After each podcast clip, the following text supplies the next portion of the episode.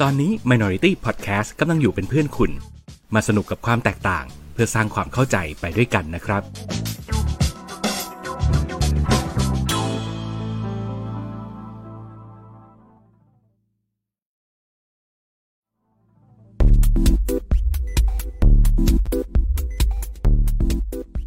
รายการโดนตัวไหนมาเอ๊ะทำเสียงไม่เคยเหมือนเดิมเลย ไหนมึงลองดิโดนตัวไหนมาเอองั้นเดี๋ยวใช้อันนี้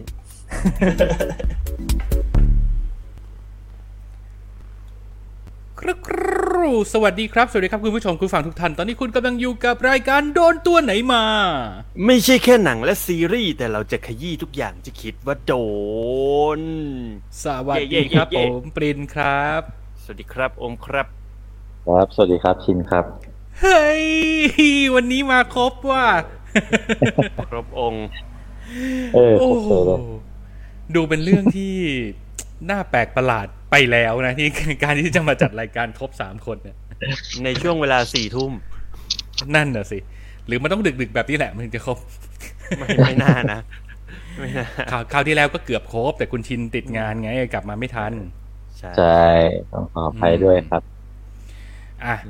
ไหนเป็นยังไงอัปเดตชีวิตกันซะหน่อยสิมีใครไปทำอะไรกันมาบ้างเอาที่อ่ะที่คุณชินก่อนผมเพิ่งไปฮ่องกงมาอืมเป็นยังไงไปไปไปดีลลับอะไรเงี้ยเหรอไม่ใช่ไม่ได้เกี่ยวกับเขาไม่ได้ไปดีลลับอะไรกับเขาแต่ว่าแต่ว่าก็เข้าใจแหละเข้าใจแหละว่าทำไมถึงเลือกฮ่องกงเพราะว่ามันเป็นประเทศที่ดูเหมาะกับการดีลอะไรที่มันแบบไม่ดีไม่งามอะไรอย่างนี้มีความรู้สึกแบบเหมือนเหมือนหนังว่องหนังว่องหน่อยอ่าอ่าอ่ามันมีมีซอกมีหลีบมีมุมให้ซ่อนเลนส์อะไรอย่างนี้นะดูมีประเด็นลึกลับอะไรได้อะไรใช่ใช่ใช่อืมช่วงนี้ใครไปฮ่องกงนี่ดูน่าสงสัยหมดนะอืมเออเออแต่พูดถึงการเมืองไทยนะตอนนี้นี่มันทำให้งานเรามันยากขึ้นเหมือนกันนะเพราะว่าไม่ว่าเราจะไปสรรหาหนังเรื่องอะไรก็แล้วแต่เนี่ยมันก็ดราม่าสู้การเมืองไม่ได้โอ้โหตอนนี้กระแสหนังนี่คือแบบจืดจางจ่อยไปหมดเลยอ่ะ คนตามแต่การเมืองตอนนี้คนที่ทำสื่อแล้วขึ้นมีแต่จอมขวัญกับสรยุทธ ใช่ใช่พี่หนุ่มมีคนหนึ่งพี่หนุ่มมีคนหนึ่งต้องยกให้เป็นสามหัวหอกคือคือกลายเป็นว่าตอนนี้ทุกสื่อมุ่งหน้าไปทำเรื่องการเมืองหมดแล้วอ่ะอืม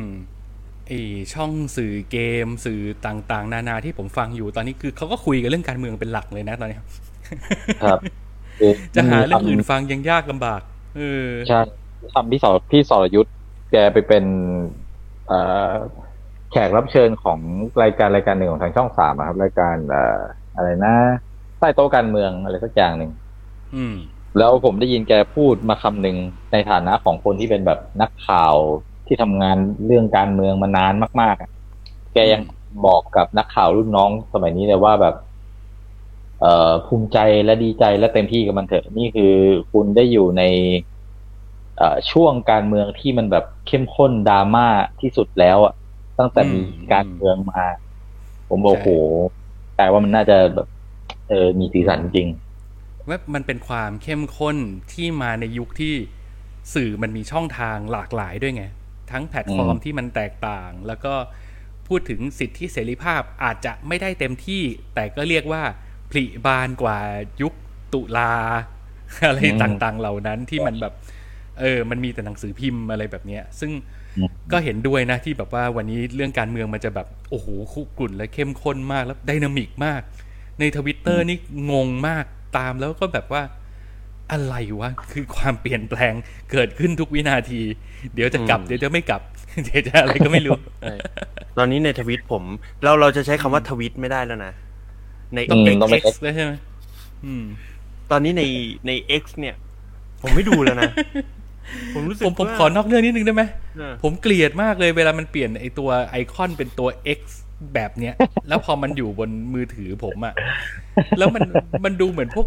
แอปดูหนังโป๊ะมันดูคิดดีไม่ได้เลยเนาะมันดูคิดดีไม่ได้เลย มันดูไอเดียเชื่อใจไม่ได้อ่ะเออเออคือจากเดิมมันเป็นแบบนกสีฟ้าดูน่ารักกุ้งกิ้งอะไรก็จริงดูโอเคผมรู้สึกว่ามันมันมีแอปแอปแอปหนึ่งที่ที่เน้นเพื่อความแบบความบันเทิงในแบบแบบผู้ใหญ่อ่ะอ่าโลหน้าตาโลโก้มันดูน่ารักกว่า X เยอะเลยอ่ะ X มันดูจงครึ่มมากเลยอ่ะรู้สึกว่าแบบเออพยายามจะเท่เหรอแต่มันแบบมันดูแล้วเรารู้สึกว่าแบบเอ้ยหรือว่าเราเป็นคนคิดจิตจิตทะลึ่งตึงตังวะมันเลยทำให้เป็นอย่างนั้นอะไรอย่างเงี้ยจิตปรุงแต่งไงจิตปรุงแต่งมันก็ปรุงแต่งการจากด้านนั้นๆไงอืมใจมันหยาบรวมถึงตัวกูเองด้วยพอเห็นแล้วก็อดไม่ได้แต่มันก็หลายคนนะที่บอกว่าแบบเออเปลี่ยนมาแล้วมันมันผมว่ามันทำให้มันทำให้ภาพจำของของ Twitter มันหายไปเนาะคือเมื่อก่อนน่ะแบบคนมันไปจำแล้วไงว่าแบบโลโก้นกฟ้าหรือว่าอะไรพวกเนี้ยมันมันคือความเป็น Twitter อ่ะแล้วนี่มันก็หายไปอืมแต่ผมว่าไอ้อันใหม่ที่ Facebook กับ Instagram มันทำมาเพื่อแข่งกับ Twitter ก็ยังไม่ยังไม่สู้นะไอ้เทรดอ่ะกระแสตกไปแล้วเออเทรดมันมาวูบเดียวเองมาวูบเดียวครับอืมเออแต่พูดพูดพูดถึงข่าว X แล้วมีผมครับผมขำอยู่ข่าวหนึ่งที่โยชิกิวง X Japan นะยังไงออกมาบอกว่าออกออกมาบอกว่าถ้าเกิด X จะเข้ามาที่ญี่ปุ่นแล้วจะมาใช้ชื่อ X Japan ไม่ได้นะมีลิขสิทธิ์ตาชื่อนี้โถนะโยโหจะตื่นเต้นมากเลยกับการที่จะกลับมารวมกันอืมอืมต่อให้จะไม่มีฮิเดะแล้วก็ตามเขาจะรียูเนียนเหรอมันไม่ไม่แน่ใจอันนี้อันนี้ไม่แน่ใจว่าว่าจะรียูเนียนแบบไหนแต่ว่าล่าสุดที่ที่อ่านข่าวก็คือเหมือนเขากลับมาซ้อมด้วยกันอันนี้ผมไม่ชัวร์นะแฟนๆ X อาจจะแบบเออถ้าถ้าผมผิดต้องขออภัยเนาะอันนี้ก็คุณโอ๊คคุณ X กับแอปพลิเคชันนะครับคุณไปจำคุณไปจำศัพท์กันกับวงรักอองเซลหรือเปล่าไม่ใช่ไม่ใช่ไม่ใช่ไม่ใช่นะอันนี้เอออันนี้ไอ้ร้านลงเซลก็ก็จะกลับมาเล่นด้วยกันใช่ไหมกลับมาถูกใช่คือผมเพิ่งอ่านเก็ตของวงรักอองเซลแล้วผมผมก็รู้สึกว่าเออนี่แหละนี่นี่มันอาจจะเป็นหนทางของพวกอัจฉริยะที่มันทำกันคือคืออะไรนะอันนี้อันนี้ขอนอกเรื่องนะเป็นเก็ตความรู้ผมอ่านมาผมก็อยากเอามาแชร์ได้เลยเขาบอกว่ารักรักอองเซลเนี่ยมันเป็นวงเอ่อเจร็อกที่เราก็ได้ยินชื่อมาตั้งแต่อ้อนแต่ออกอ่ะเนาะจนถึงทุกวันนี้เขาก็ยังแบบเป็นแบบรุ่นใหญ่ที่ยังทำงานด้วยกันอยู่ในขณะที่วงอื่นเนี่ยที่เป็นรวมอัจฉริยภาพด้านดนตรีเอาไว้ด้วยกันแบบเนี้ยเขาจะวงแตกกันไปไปหมดละมันมีวิธีการทำงานของวงนี้คือตลอดสามสิบปีที่ผ่านมาแม่งไม่คุยกันเออว่าอัจฉริยะจริงเป็นเพื่อนเป็นเพื่อนกันนะกูรักมึงนะกูรักมึงแหละกูพร้อมทำงานกับมึงแต่เวลาเข้าห้องอัดหรือเวลาอะไรพวกนี้ต่างคนต่างทำหน้าที่ของตัวเองโดยที่จะไม่คุยอะไรกันเลยเพราะเขารู้สึกว่าถ้าการคุยกันเนี่ยมันภาษามันนำมาซึ่งความเข้าใจผิดเขาเลยเลือกที่จะไม่คุยกันเลยเว้ยแล้วมันเสือกเวิร์กสื่อสารกันด้วยภาษาของดนตรีเท่านั้นสามสิบปีทำงานด้วยกันไม่คุยกันสักคำสุดยอดคุยกันคุยกันด้วยดนตรีอย่างเดียวเออเออเจ๋งเจ๋งเจ๋งครับอ่ะมีคุณผู้ชมคุณผู้ฟังเข้ามาทักทายคุณออนนะครับทักว่ารอฟังซิงเกิลใหม่ของ X ค่ะนี่ X อีลอนมังเหรอครับไม่ใช่ X Japan ผมแซวเล่นผมแซวเล่นครับผมแซวเล่นเออแต่ไม่รู้นะอันนี้ผมอาจจะผมอาจจะจำผิดก็ได้นะครับอย่าไอ้นี่นะอย่าถ้าเกิดแบบใครใครรู้ข้อเท็จจริงอะไรก็มาบอกได้นะผมอ่านผ่านๆอ่ะอืมความจริงก็คือสองวงเนี้ยซ้อมด้วยกันไปเลยใช่เออแต่มันมีอีกวงนึงที่แบบว่าผมชอบมากคือเมื่อก่อนไอ้วงญี่ปุ่นน่ะมันจะมีร้านอองเซลมี X Japan ใช่ไหมเลขวงนึงคือวงเกรอืมผมจำได้เมื่อก่อนช่องเจ็ดทุกวันเสาร์หลัง Big Cinema มันจะมีรายการเกี่ยวกับเพลงร็อกญี่ปุ่นอ่าเดร็อกใช่ใช่แล้ววงเกรอ่ะเป็นวงที่ผมแบบโอ้ชอบมากเพราะมันเปิดบ่อยแล้วดีแล้วดีโดนสะกดจิตครับอ่ะโ โอเคพอหอมปากหอมคอคุณชินอัปเดตชีวิตไปละว่าได้ไปไปดีลที่ฮ่องกงมาแล้วคุณโอมเป็นไงบ้างหายไปหนึ่งอาทิตย์หนึ่งอาทิตย์กลับมาพร้อมทรงผมใหม่ดูพี่ดูพี่เออคือก็ไม่ได้สกินเฮดหรืออะไรนะแต่ว่าตอนใส่หมวกกันน็อกกลับบ้านไงแล้วหัวมันก็รีบมันก็ดูเหมือนเป็นสกินเฮดไปอย่างเงี้ยอ๋อแต่จริงๆคือมันสามารถเซตตั้งได้ฮะใช่ครับแต่ก็คือด้วยความที่ผมอ่ะเอาเรฟเฟรนซ์ไปให้ก็เป็นเป็นหนุ่มฝรั่งเท่ๆแบบเป็นเจสเตอร์เป็นท่านน่ะผมเลิกเชื่อระบบนี้มานานแล้วอ่ะไอ้การตัดผมแล้วเอารูปไปให้ช่างเขาดูอ่ะผมก็คือเราเราไม่ไม่เคยได้อย่างที่อยากได้เลยจริงๆผมเนี่ยผมขออนุญาตดีกว่าผมต้องเปิดให้พวกคุณดูมันจะได้แบบนี่นี่คือภาพแบบที่ผมเอาไปให้เขานี่คือคนนี้อ่ะเดี๋ยวเดี๋ยวผมขึ้นจอนี่อ่ะอีกทีนึงอีกทีนึงนี่ครับอ่าโอ้โหนี่คือเพราะหนุ่มโอ้โหนี่สุดคูลคนนี้โอเคแล้วนี่ทำไมมันเหมือนเจนบทนอตันจังวะแล้วนี่คือสิ่งที่ผมได้ไม่หนีไม่หนีไม่หนีใกล้หนีไม่หนีแล้วสิ่งที่มันแตกต่างมันคือหนังหน้าของเราเนี่ยแหละความพีคก็คือความพีคก็คือแม่งช่างอ่ะมันตัดหนึ่งทีมันก็บอกว่าน้องทำสีผมไหมผมก็บอกว่าผมไม่ทำอ่ะตัดไปอีกปุ๊บปุ๊บปุ๊บปุ๊บถ้าเอาอีกแล้วน้องพี่ว่าทำสีผมดีกว่าไม่งั้นเดี๋ยวมันไม่เหมือนตัดไปอีกน้องพี่ว่าทำสีเถอะพี่ไม่ไหวแล้วก็บอกเนี่ยเดี๋ยวพี่ทำให้ฟรีก็ได้บอกไม่ทำผมไม่ทำสีเฮ้ย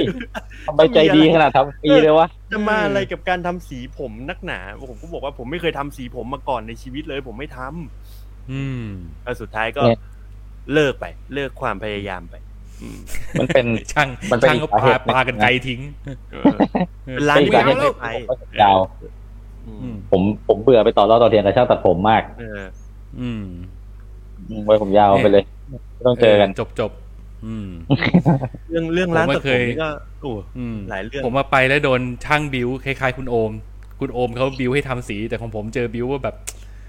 ดัดไหมคะเออคือมันจะเรียกให้ดัดเออคือไม่ไม่เอาทุกวันนี้ก็ลำบากพออยู่แล้วแล้วดัดเลยมันต้องมาดูลงดูแลอะไรอีกกว่าจะนอนก็ต้องรอหัวแห้งอีกไม่เอาปกติผมจะมีร้านประจำใช่ไหมร้านประจำผมเนี่ยก็คือแค่แบบเอารูปให้ดูแล้วเขาบางทีเขาก็ดีไซน์เพิ่มเติมให้เองตามหนังหน้าเราตามโครงหน้าเราอะไรเงี้ยแต่ร้านเนี้ยที่ที่ตัดล่าสุดเนี่ยมันคือร้านใกล้บ้านด้วยความที่แบบฝนมันก็จะตกหรือว่าอะไรเงี้ยเราก็ขี้เกียจขี่รถไปไกลอ่ะเนาะก็เลยอ่ะเลือกแถวแถวบ้านนี่แหละใกล้ดีสะดวกดีก็จะเป็นครั้งสุดท้ายแล้วที่ไปเพราะว่ามายิ้วให้ทำสีผมเหลือเกินก็เราบอกอยู่ว่าไม่ทำอืมโอ้โหแต่ถ้าแบบคุณโอมนะถ้าเกิดทำหัวทองมานี่คุณใส่เสื้อลายหน่อยนี่คุณทรงเอใช้ได้เหมือนกันนะกระเป๋ากุชชี่สักใบอะพ่อน้องออดิวผมผมผมตั้งปฏิญาณกับตัวเองแล้วว่าผมจะไม่ทำสีผมเฮ้ยแต่มันจะเหมือนไฮแอนด์โลที่คุณชอบเลยนะเว้ยเฮ้ยผมไม่ได้ชอบไฮแอนด์โลเนี่ยคุณเนี่ยอ่ะเนี่ยผมพยายามจะผมพยายามจะเขาเรียกว่าอะไรอ่ะอะไรก็ตามที่มันทำให้เรารู้สึกว่ามันหงุดหงิดใจอ่ะผมยิ่งเหมือนเป็นโรคจิตไปแล้วเดี๋ยวนี้อะไรก็ตามที่มันหงุดหงิดแล้วเราพร้อมวิ่งเข้าหามันอ่ะอืมเหมือนเพื่อนหัวร้อนมันมันมีเสร็จเรื่องการเมืองบ้านเรามันยังไม่พออีกเหรอคุณยังจะต้องวิ่งหาอะไรพวกนี้มาใส่หัวใจอีกเหรอโอ้โหตายมันเหมือนมีเพื่อนมาโซเชียลตอนผมว่านิดนึงเพราะว่าอย่างอย่างมันจะมีเพื่อนผมคนนึงที่แบบว่าวันดีคืนดีเขาก็ชอบโทรมาแล้วก็มาโทรมาให้เราแบบนั่งนั่งดูเขาดื่มนั่งดูเขาอะไรอย่างเงี้ยทั้งทั้งที่รู้นะว่ามันท็อกซิกนะแต่ผมก็เลือกที่จะกดรับอ่ะเพราะว่าผมอยากพุ่งชน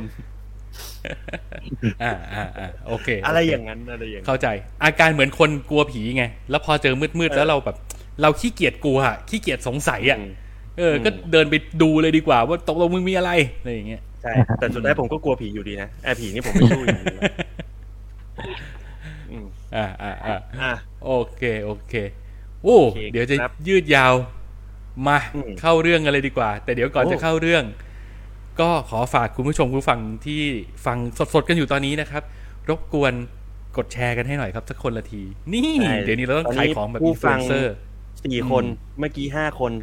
ลดเหลือหายไปแล้วหนึ่งนี่ไงเลยต้องรีบขอไงไม่งั้นเดี๋ยวหายไปมากกว่านี้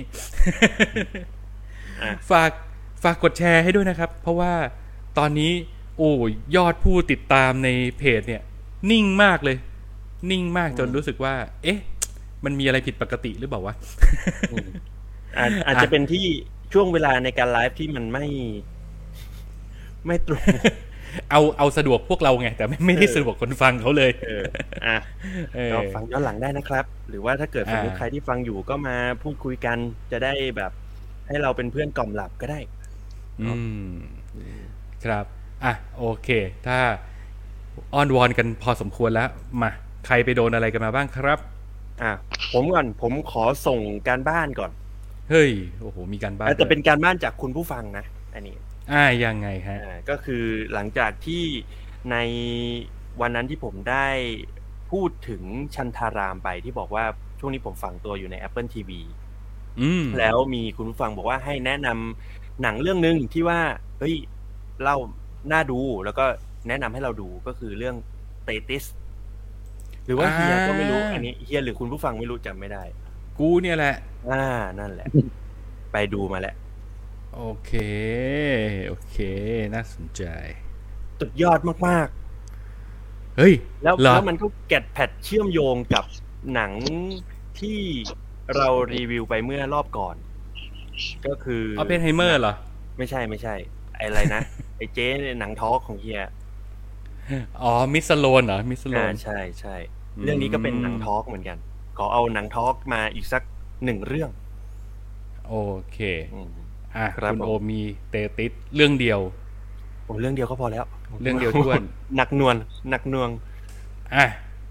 คุณชินฮะผมโดนมาหลายเรื่องเหมือนกันนะแต่ว่ามันไม่ค่อยเข้าตาเท่าไหร่แต่มีเรื่องนึงที่ที่ผมอยากเอามาเล่าให้ฟังก็คือเรื่องเรื่อง Dream ครับเกาหลีป่ะเกาหลีใช่ใน Netflixอืมโอเคเป็นหนังฟิลกู๊ดอารมณ์ดีอืมโอ้โหถ้ามาคนละหนึ่งคือตอนแรกกับผมโดนมาสามแล้วผมกะว่าถ้าชนกับใครสักเรื่องนึงเนี่ยผมก็จะได้แบบอย่างน้อยผมมีสองอะไรอย่างงี้ไงเผื่อมาชนเพราะกะว่าถ้าเราเจอกันสามคนจะไม่มีใครดูเมอร์เดอร์เหรอมาเชียวเหรอซึ่งไม่มีจริงด้วยดูผมผมดูมาผมยังไม่ได้ดูเลยอ่าเมอร์เดอร์เหรอผมดูมาถ้างั้นเราเมอร์เดอร์เหรอกันซะหน่อยไหมล่ะก่อกระแสสังคมกันหน่อยไปกระแสเลยได้เลยครับอ่าเพราะฉะนั้นอีกหนึ่งเนี่ยอีกหนึ่งเนี่ยเดี๋ยวผมเอาบาร์บี้แล้วกันคราวที่แล้วมีพูดถึงไว้นิดนึงว่าจะไปดูบาร์บี้นี่ผมเพิ่งคุยกับเพื่อนผมวันนี้เลยนะพอดีวันนี้ผมไปเจอแฟร์มาเป็นยังไงเออมันก็บอกว่าก็ก็ก็ก็ดูได้ความบันเทิงเพื่อความบันเทิงโอ้โหถึงก็แบบก็ดูได้แบบเสียงอ่อยขนาดนั้นเฮ้ยเนี่ยแหละไอ้พวกแบบจิตใจมันเป็นพวกชายแท้ไงคุณดูด้วยใจชายแท้ไม่ได้หรอกไม่จอยเออเออแต่ได้ยินเขาด่าคนซับแปรซับกันแบบทั้งบ้านทั้งเมืองกันนี่ฮะอืมสำหรับผมผมไม่ได้รู้สึกว่าแย่มากคือมันก็มีมีผิดมีมีผิดมีพลาดมีแบบนิดหน่อยอะไรเงี้ยแต่ไม่ได้ไม่ได้รู้สึกว่าแบบมันจะพาออกทะเลหรือหรือนอกเรื่องนอกราวไปขนาดนั้นอะไรอย่างเงี้ยไอ้นี่ตลกกว่าอีกออปเพนไฮเมอร์อ่ะมันพิมพ์ซับผิดว่าไม่รู้ ไอ บี อ่ะเออพิมพ์ผิดเฉยอ่ะตรวจงานกันยังไงเนาะอืมอ่ะเราลำดับความสำคัญกันยังไงดีส่งกันบ้างก่อนเลยครับได้โอเคเอ้ยถ้าเอาเตติสมาก่อนเนี่ยเดี๋ยวไอโอมเงียบยาวเลยนะอ๋อเราต้องสอดไว้ตรงกลางเอองั้นเราเอาเราเอาดรีมก่อนดีกว่าได้ครับผมคือเรื่องเรื่องเรื่องดรีมนะเอาจริงๆนั่งดูน้องไอยูคนเดียวก็คุ้มแล้วกับชั่วโมงกว่าที่เสียไปคนอะไรมันสดใสน่ารักได้ขนาดนั้นอ่ะเรื่อง Dream นะครับเรื่อง Dream ก็เป็นหนังเกาหลีที่ว่าด้วยเรื่องราวของชีวิตนักฟุตบอล คนหนึ่งที่ชื่อว่ายงฮุนแดอ๋อเรื่องนี้ไอ้ที่มันใส่เสื้อสีดำๆป่ะใช่ไหมอืมเสื้อบอลเสื้อฟุตบอลดำขาวอ่ะใช่ป่ะใช่ใช่ใช่ใช่คือยงฮุนแดเนี่ยเป็นเหมือนนักฟุตบอลที่เป็นนักฟุตบอลอาชีพที่ค่อนข้างจะมีชื่อเสียงเลยแหละในประเทศนะครับแต่ว่าเรื่องมันก็เล่าเริ่มต้นที่แมตช์แข่งขันแมตช์หนึ่งที่ทีมของยุนฮงแดเนี่ยมันกำลังแบบจะรู้ผลแพ้ชนะกับทีมฝั่งตรงข้ามในขณะที่เพื่อนกำลังเดินขึ้นไปทำประตูไอ้ยุนฮงแดเนี่ยมันก็ไม่รู้แหละอะไรโดนใจมันทำให้มันตัดสินใจลุกขึ้นมาวิ่งแข่งกับเพื่อนร่วมทีมตัวเองฮะในในในเกมอ่ะเหรอในเกมการแข่งขันเนี่ยนะในเกมการการแข่งขันเนี่ยไม่รู้ว่าเขาคิดอะไรอยู่แต่เขาลุกขึ้นมาเพื่อเพื่อเพื่อลองทดสอบฝีเท้าตัวเองวิ่งแข่งกับเพื่อนร่วมทีมแล้วแล้วผลปรากฏออกมาว่าก็วิ่งไม่ทันอ่ะวิ่งวิ่งไม่ทันเพื่อนเพื่อนวิ่งนำไปเรื่องมันก็ตัดลงตรงแค่ตรงนั้นเพื่อเล่าทัศนคติของยุนฮงแดนิดหน่อยแล้วก็หลังจากจบเกมฟุตบอลมันก็จะมีธรรมเนียมมาของการแถลงข่าวต่อหน้าสื่อสื่อก็ถามเรื่องนี้กันเยอะแยะเลยว่ามันเป็นเพราะอะไรทำไมทำไมมึงลุกขึ้นมาวิ่งแข่งกับเพื่อนตัวเองวะมันเกิดอะไรขึ้นนี่ก็มีนักข่าวสำนักหนึ่งที่ตั้งคำถามมาว่ามึงสภาพจิตใจมึงผิดปกติเพราะเรื่องแม่มึงหรือเปล่าที่แม่มึงโกงแชร์แล้วหนีเข้าไปหรือเปล่าอะไรแบบเนี้ยไปกันใหญ่เลยคราวนี้ไอ้ยูนทองแดงก็เก็บไว้ไว้ใจใจเนาะจนกระทั่งออกมากำลังจะไปขึ้นรถก็เจอนักข่าวคนเดิมตั้งคำถามเกี่ยวกับเรื่องแม่อีกยูนทองแดงมันก็เลยตัดสินใจเอานิ้วเนี่ยจิ้มตาไปจิ้มตายนักข่าวปากดีคนนั้นไปวันรุ่งขึ้นก็เป็นนะเป็นไวรัลมีคนเอาไปทำมีมจิ้มตาเอาไปทำเป็นเกมเอาไปทำอะไรนู่นนั่นก็คือข่าวของยูนทองแดงเนี่ยก็ดังไปทั่วโลกทั่วเกาหลีเลยสุดท้ายก็โดนพักงานโดนแบนไม่ให้เตะฟุตบอลแล้วก็เองก็ไม่รู้จะทำยังไงเงินก็ต้องใช้บอลก็เตะไม่ได้ปรากฏว่าเอเจนซี่ส่วนตัวเนี่ยก็เลยบอกว่าเอ้ามึงก็หน้าตาดีนี่มึงก็ไปเป็นดาราไหมล่ะหรือว่าหรือว่าจะหรือว่าจะเอาเอาเอางี้ดีกว่ากูว่าก่อนอื่นเลยต้องกู้ภาพลักษณ์มึงก่อนเว้ยเพราะฉะนั้นน่ะมันมีโปรเจกต์หนึ่งโปรเจกต์ที่เราจะเอาคนไร้บ้านรวมทีมไปแข่งฟุตบอลโลกคนไร้บ้านกันซึ่งมันมีอยู่ป่าววะมันมีอยู่จริงครับเฮ้ยจริงเหรอโอ้อ่าฟุตบอลโลกคนไร้บ้านเป็นฟุตบอลห้าคนสนามเล็กไอ้ยูนทองแดงมันก็มันก็เลยจะต้องจำใจรับทำงานนี้เพราะว่าที่ไร้ไม้ตอกแล้วเงินก็ไม่มีแม่ก็ก็ต้องดูแลแม่ที่เป็นคนหนีคดีโกงแชร์อยู่อะอะไรเงี้ยปรากฏว่าถ้าเกิดเราจะพาทีมนักฟุตบอลไร้บ้านเนี่ยไปแข่งบอลโลกเพื่อกู้ภาพลักษณ์ของมึงเนี่ยเพราะฉะนั้นมันต้องมีสารคดีไว้มันก็เลยเป็นการเข้ามาของโปรดิวเซอร์สาวที่ชื่อว่าอีโซมินที่แสดงโดยน้องไอยูนี่น้องไอยูก็เข้ามาอาสารับทำอ่าเป็นเหมือนสารคดีตั้งแต่เริ่มต้นว่าไอทีมเนี้ยมันเป็นมาอย่างไงวะแต่น้องไอยูเนี่ยโปรดิวเซอร์คนนี้เข้ามาเนี่ยเขาไม่ได้สดใสเหมือนหน้าตาเขานะเขาเข้ามาพร้อมจิตใจอันโสมมและปากอันจัดจ้านของเขา มันก็เลยกลายเป็นคู่ปรับกันระหว่างโปรดิวเซอร์กับตัวนักฟุตบอลที่ต้องมาเป็นโค้ชจำเป็นในการที่นี่กูจะมาช่วยสร้างภาพลักษณ์มึงนะเพราะฉะนั้นกูพูดบทอะไรไปมึงก็ช่วยทำตามหน่อยได้ไหมอย่าดื้อได้ไหมอะไรเงี้ยจะเป็นการทะเลาะเบาะแว้งกันกันโดยที่โปรดิวเซอร์ก็มีหน้าที่จะต้องคิดบททำไงก็ได้ให้มึงดูออกมาว่าเอ้ยมึงมึงภาพลักษณ์มึงดีนะส่วนไอ้นักฟุตบอลก็กูก็ไม่ได้อยากเป็นโค้ชอะกูก็เป็นแค่ผู้ชายเห็นแก่ตัวคนนึงอะ เออจะมาอะไรกับกูเรื่องหนาวะกูก็ทำให้มันจบๆไปไหมอะไรอย่างเงี้ยแล้วแล้วก็ไอในบรรดาคนไร้บ้านทั้งหมดที่มาคัดตัวเนี่ยปรากฏว่าพอมันจะต้องทำเป็นสารคดีเนี่ย มันก็เลยไม่ได้ถูกคัดคนจากความสามารถมันเลยเป็นการคัดคนจากปูมหลังว่าเรื่องราวของพวกมึงเนี่ยน่าสนใจไหมทำไมมึงอยู่ดีกับคนไร้บ้านวะไอ้สองคนนี้มันก็ช่วยกันนั่งคัดว่าเอ้ยเอาลุงคนนี้สิเมื่อก่อนเคยเป็น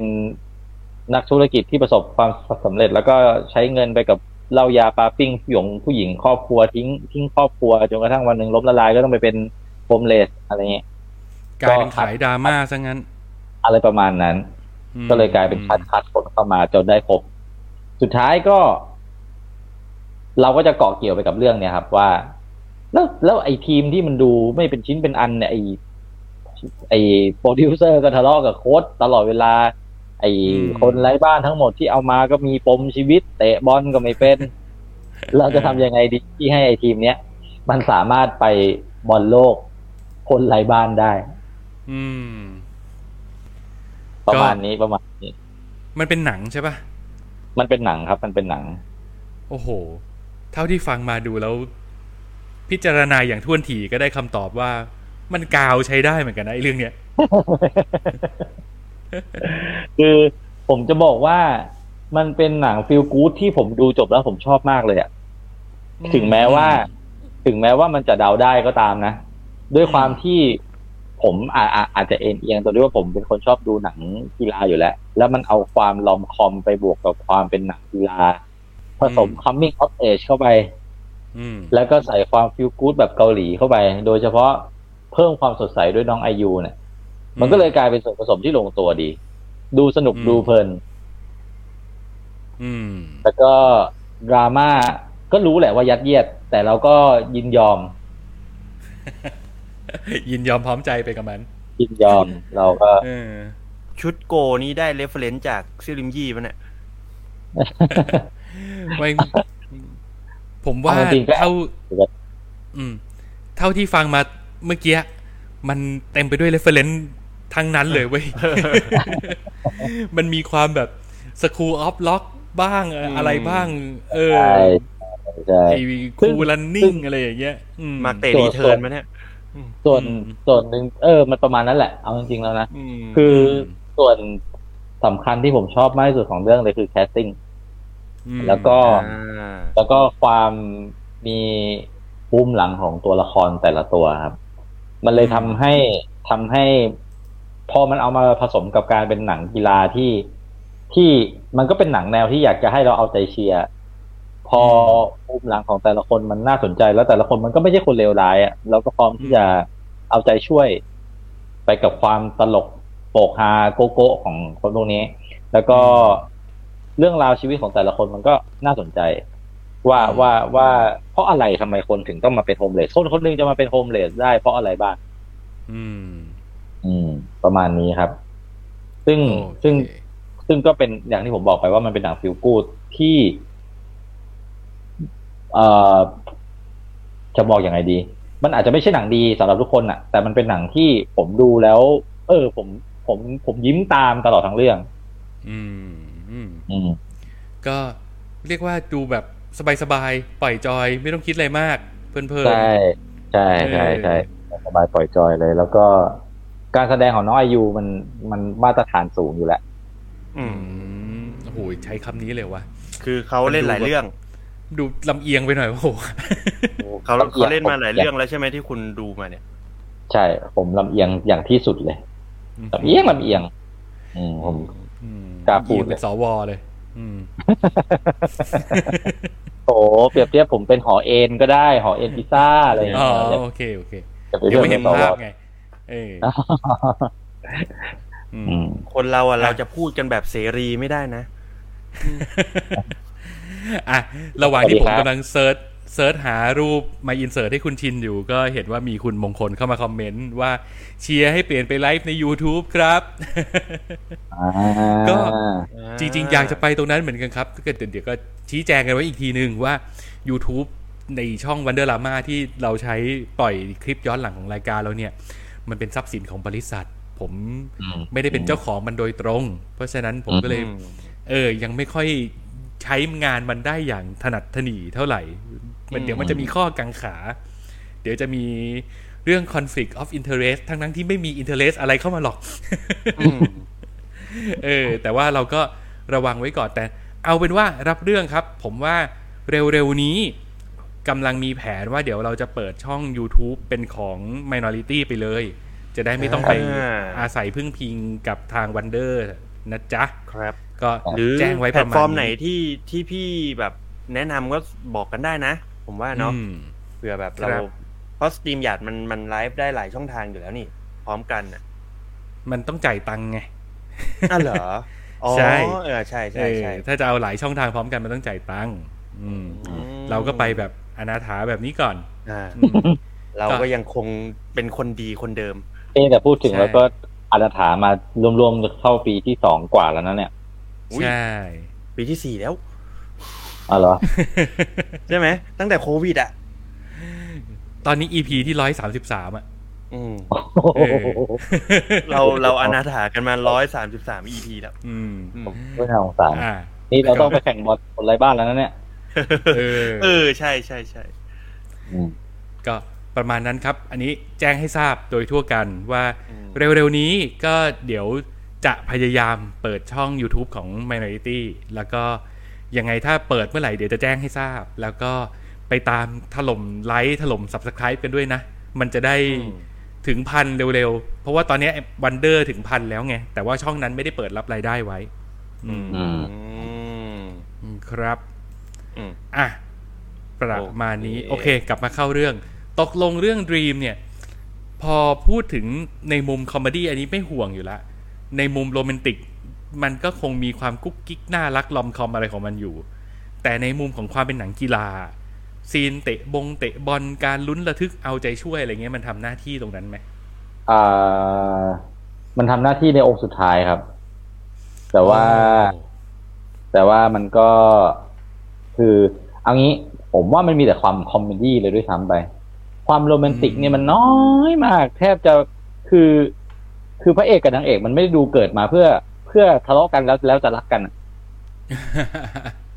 มันเกิดมาเพื่อทะเลาะกันแล้วจะเกลียดกันในสักวันหนึ่งอ่ะแต่ว่า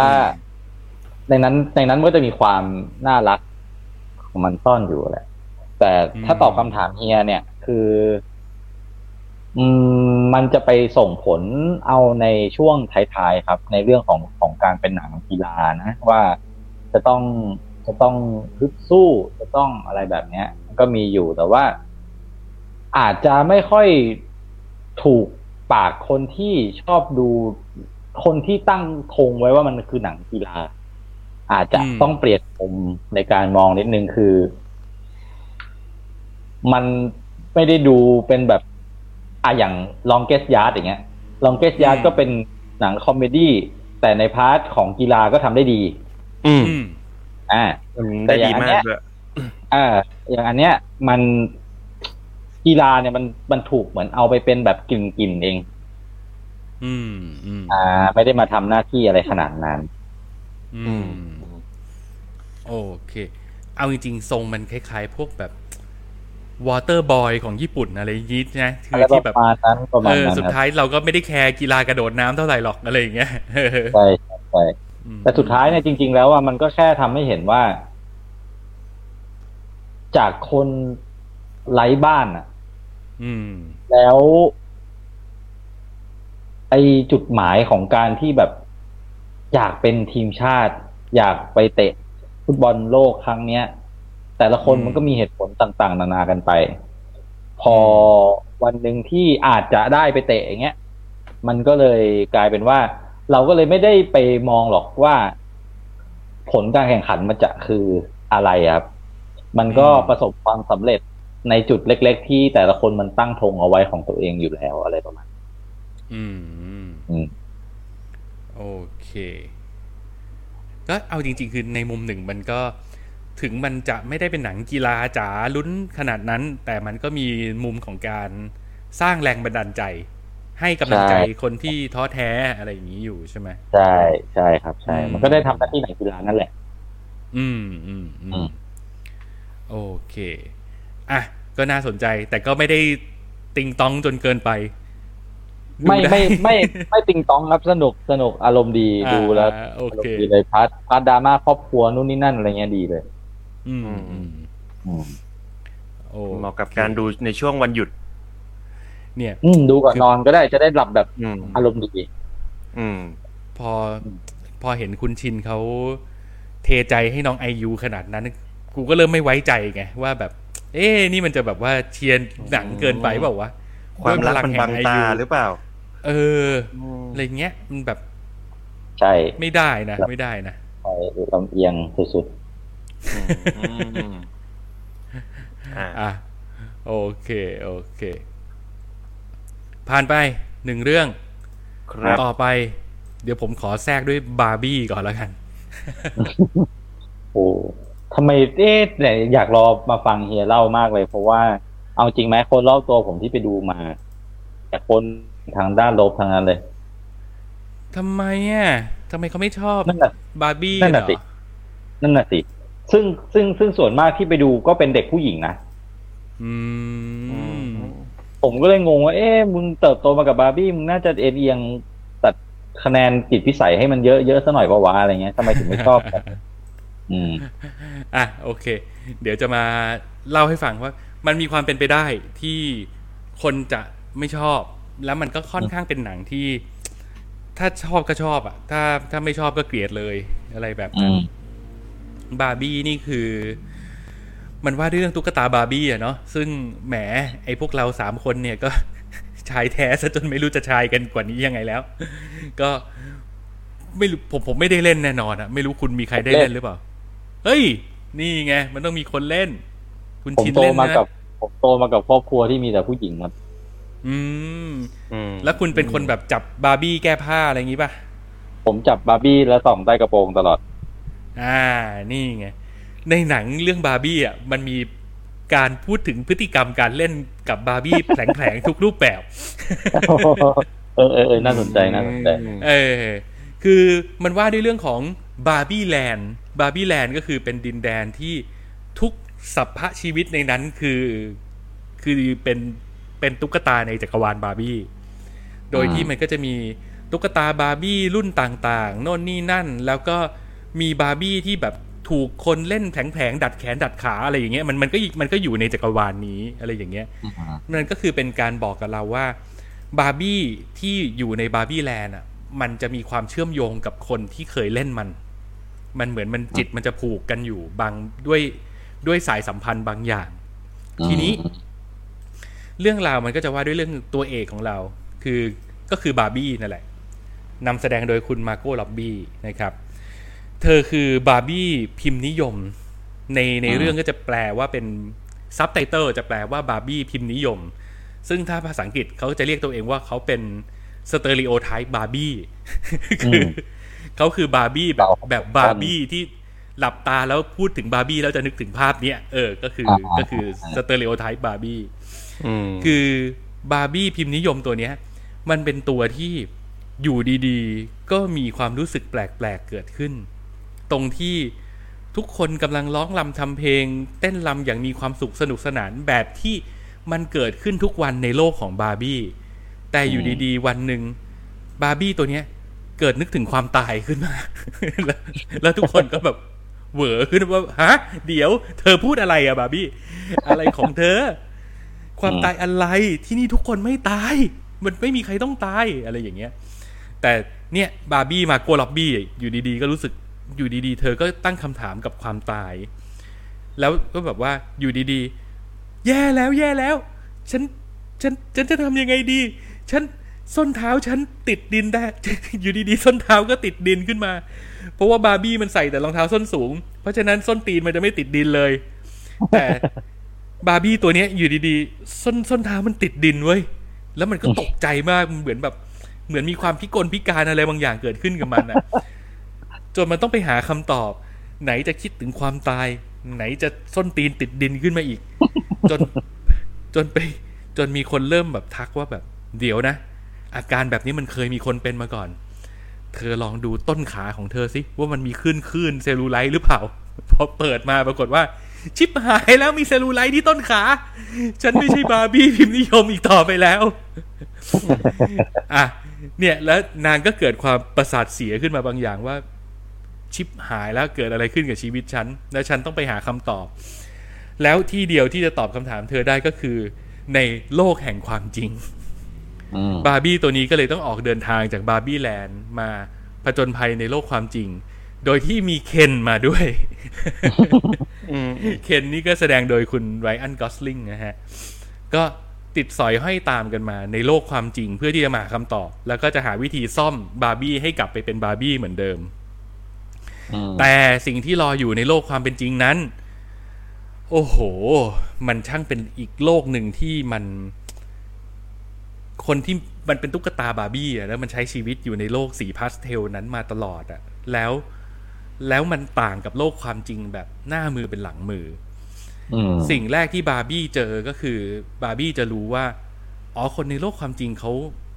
เขาไม่ได้เต็มไปด้วยความฝันและจินตนาการแบบที่ฉันอยู่มาเนาะคนในโลกความจริงเขาคิดกันอีกแบบคนในโลกความจริงเขามีมิติที่ซับซ้อนกว่านั้นแล้วที่สำคัญฉันคิดมาตลอดว่าบาร์บี้ตุ๊กตาแบบที่ฉันเป็นน่ะหน้าที่ของฉันเกิดมาบนโลกเพื่อที่จะส่งแรงบันดาลใจให้กับผู้หญิงทั้งโลกเพราะว่าก่อนหน้านี้ผู้หญิงเล่นตุ๊กตาก็ก็ไม่ได้คิดจะทำอะไรนอกจากตัวเองเป็นแม่แล้วเลี้ยงตุ๊กตาเหมือนเป็นลูกแต่บาร์บี้เป็นตุ๊กตาที่เกิดมาเพื่อที่จะบอกกับผู้หญิงทั้งโลกว่าคุณไม่ได้เกิดมาเพื่อเป็นแม่นะเว้ยการเป็นผู้หญิงมันเป็นอะไรได้มากกว่านั้นดูบาร์บี้สิบาร์บี้เป็นประธานาธิบดีได้บาร์บี้เป็นแอร์โฮสเตสได้บาร์บี้เป็นหมอได้บาร์บี้เป็นทนายได้เพราะฉะนั้นนี่คือการที่ empower ผู้หญิงอย่างเราให้เปิดจินตนาการเปิดความเป็นไปได้ว่าผู้หญิงเป็นไปได้ทุกอย่างบาร์บี้มันคิดแบบนี้มาตลอดแต่พอมาถึงโลกความจริงปุ๊บมันกลายเป็นแบบผู้คนไม่ได้มองบาร์บี้แบบนั้นผู้คนมองว่าบาร์บี้มึงคือตัวแทนของทุนนิยมมึงคือคนที่มึงคือวัตถุที่ถูกสร้างขึ้นมากดทับผู้หญิงให้ต้องรักษารูปร่างให้สวยงามผู้หญิงทุกคนต้องหุ่นดีผู้หญิงทุกคนต้องผิวขาวผมบลอนด์แบบนี้มึงเป็นตัวแทนของความกดทับผู้หญิงเฟมินิสต์จะรังเกียจบาร์บี้มากคือมันไปยืนเถียงกับน้องเฟมินิสต์คนหนึ่งแล้วแบบว่าบาร์บี้มันเศร้ามากแล้วมันเถียงแพ้เออแค่แค่นี้ก็หนุกแล้วเออเออเออเออนี่คือสิ่งที่บาร์บี้เจอในขณะที่เคนไอเคนหนุกกว่าคิดว่าบาร์บี้หนุกแล้วไอเคนหนุกกว่าตรงที่ว่าตอนที่เคนมันอยู่ในโลกบาร์บี้แลนด์อ่ะมันเป็นตัวประกอบเพราะว่าชื่อเมืองมันก็บอกอยู่แล้วว่าบาร์บี้แลนด์นี่คือโลกของบาร์บี้เคนเกิดมาเพื่อที่จะเป็นเพื่อนผู้ชายของบาร์บี้หรือจะมองว่าเป็นแฟนก็ได้แต่มันไม่เคยทำหน้าที่แฟนหรอกเพราะว่าเพราะว่าตุ๊กตามันไม่มีอวัยวะเพศแล้วบาร์บี้ก็จะอยู่กับบาร์บี้ด้วยกันมากกว่าเคนอยู่แล้วเพราะฉะนั้น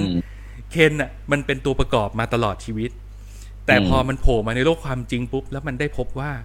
เฮ้ยโลกความจริงผู้ชายเป็นใหญ่เว้ยอุ้ยใจมันขึ้นเออๆใจมันขึ้นเพราะว่าพออยู่ในโลกบาร์บี้เคนมันโดนกดทับมาตลอดเคนเคนในโลกบาร์บี้มันรู้สึกเหมือนผู้หญิงในโลกจริงอะว่าแบบ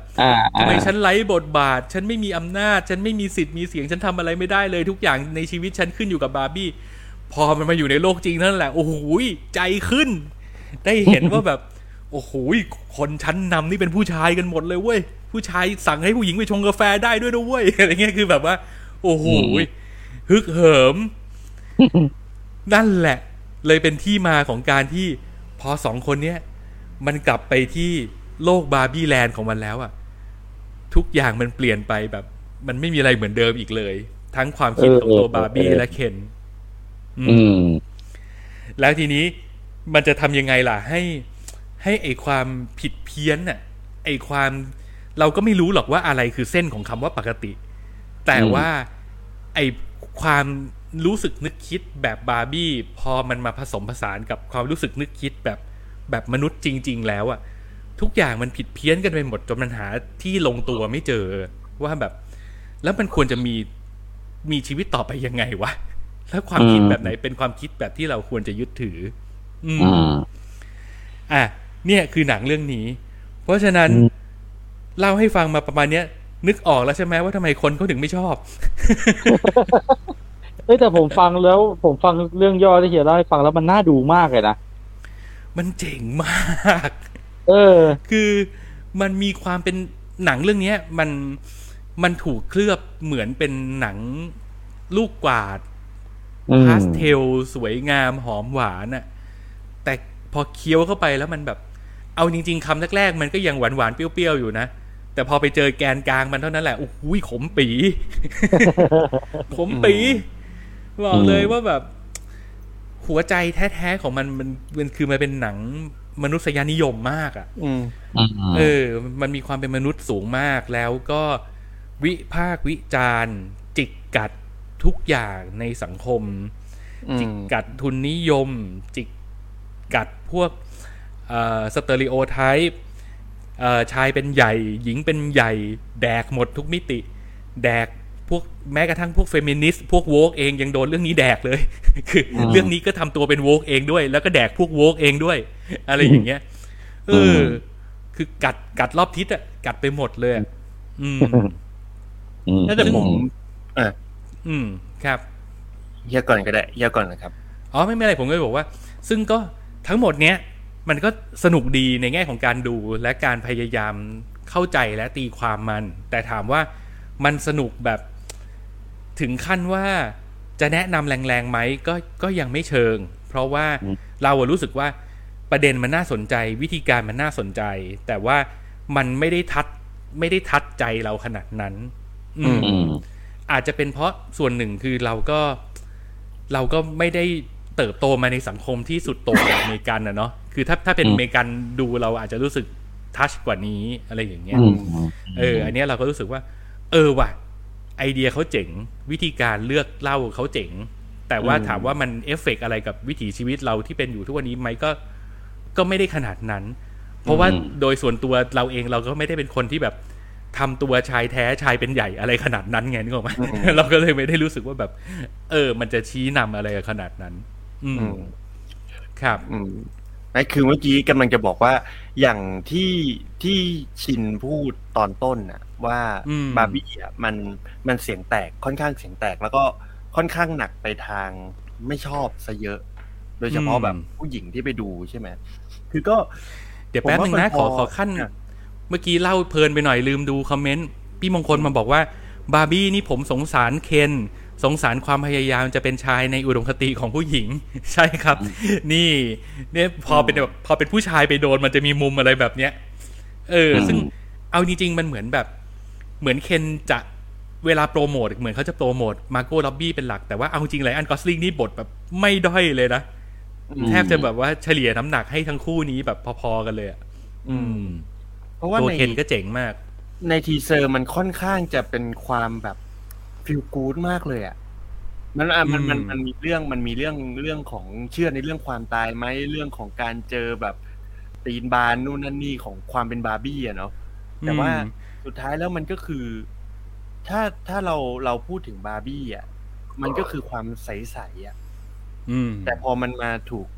ถูกซ่อนอยู่ในเรื่องความที่มันเป็นเป็นอะไรแบบนั้นที่มันมีความขมแบบนั้นอยู่อ่ะมันก็อาจคนดูมันอาจจะไม่ได้เตรียมรับ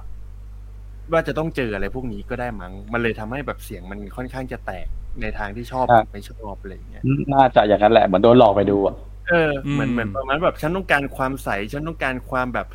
เฮ้ยฉันอยากรู้ว่าชีวิตบาร์บี้มันหวานได้ขนาดไหนวะแต่พอมาเจอความขมแบบนั้นนะคนอาจอาจจะตั้งตัวไม่ทันก็ได้เพราะว่าทีเซอร์แม่งหลอกเราเยอะมากเลยนะ ใช่ผมเชื่อว่าคนจำนวนไม่น้อยที่คิดว่าจะเข้าไปเพื่อดูหนังโรแมนติกคอมเมดี้อะไรอย่างเงี้ยเออแต่พอไปแล้วเจอแบบโอ้เบอร์นี้ก็ก็ต้องมีแบบผงะเหมือนกันใช่เพราะมันเล่นประเด็นหนักมากเลยอะประเด็นที่มันเป็นประเด็นที่มันมันถกเถียงอะมันเป็นเรื่องที่มันต้องใช้การถกเถียงกันค่อนข้างเยอะเลยทีเดียวอะคือแต่ละเรื่องที่หยิบมามันเถียงกันให้ตายก็ไม่จบเอออืมใช่สุดท้ายมันเป็นเรื่องของฝั่งใครเป็นฝั่งใครอ่ะใช่ไหมล่ะแต่ลีลาที่เขาเอามาเล่าเขาก็ไม่ได้เถียงเพื่อที่จะหาจุดสิ้นสุดของข้อถกเถียงนั้นด้วยนะคือเขาแค่มาแบบเหมือนมาแดกมากัดเล็กๆให้ไปคิดต่อแค่นั้นอะไรอย่างเงี้ยแล้วก็ แล้วก็กัดมันด้วยอารมณ์ขันแบบ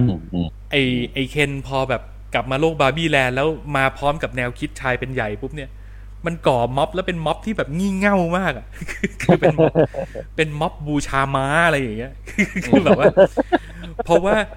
พอมาในโลกความเป็นจริงแล้วมันเห็นว่าแบบสิ่งที่ขึ้นบนบิลบอร์ดก็เป็นรูปผู้ชายขี่ม้า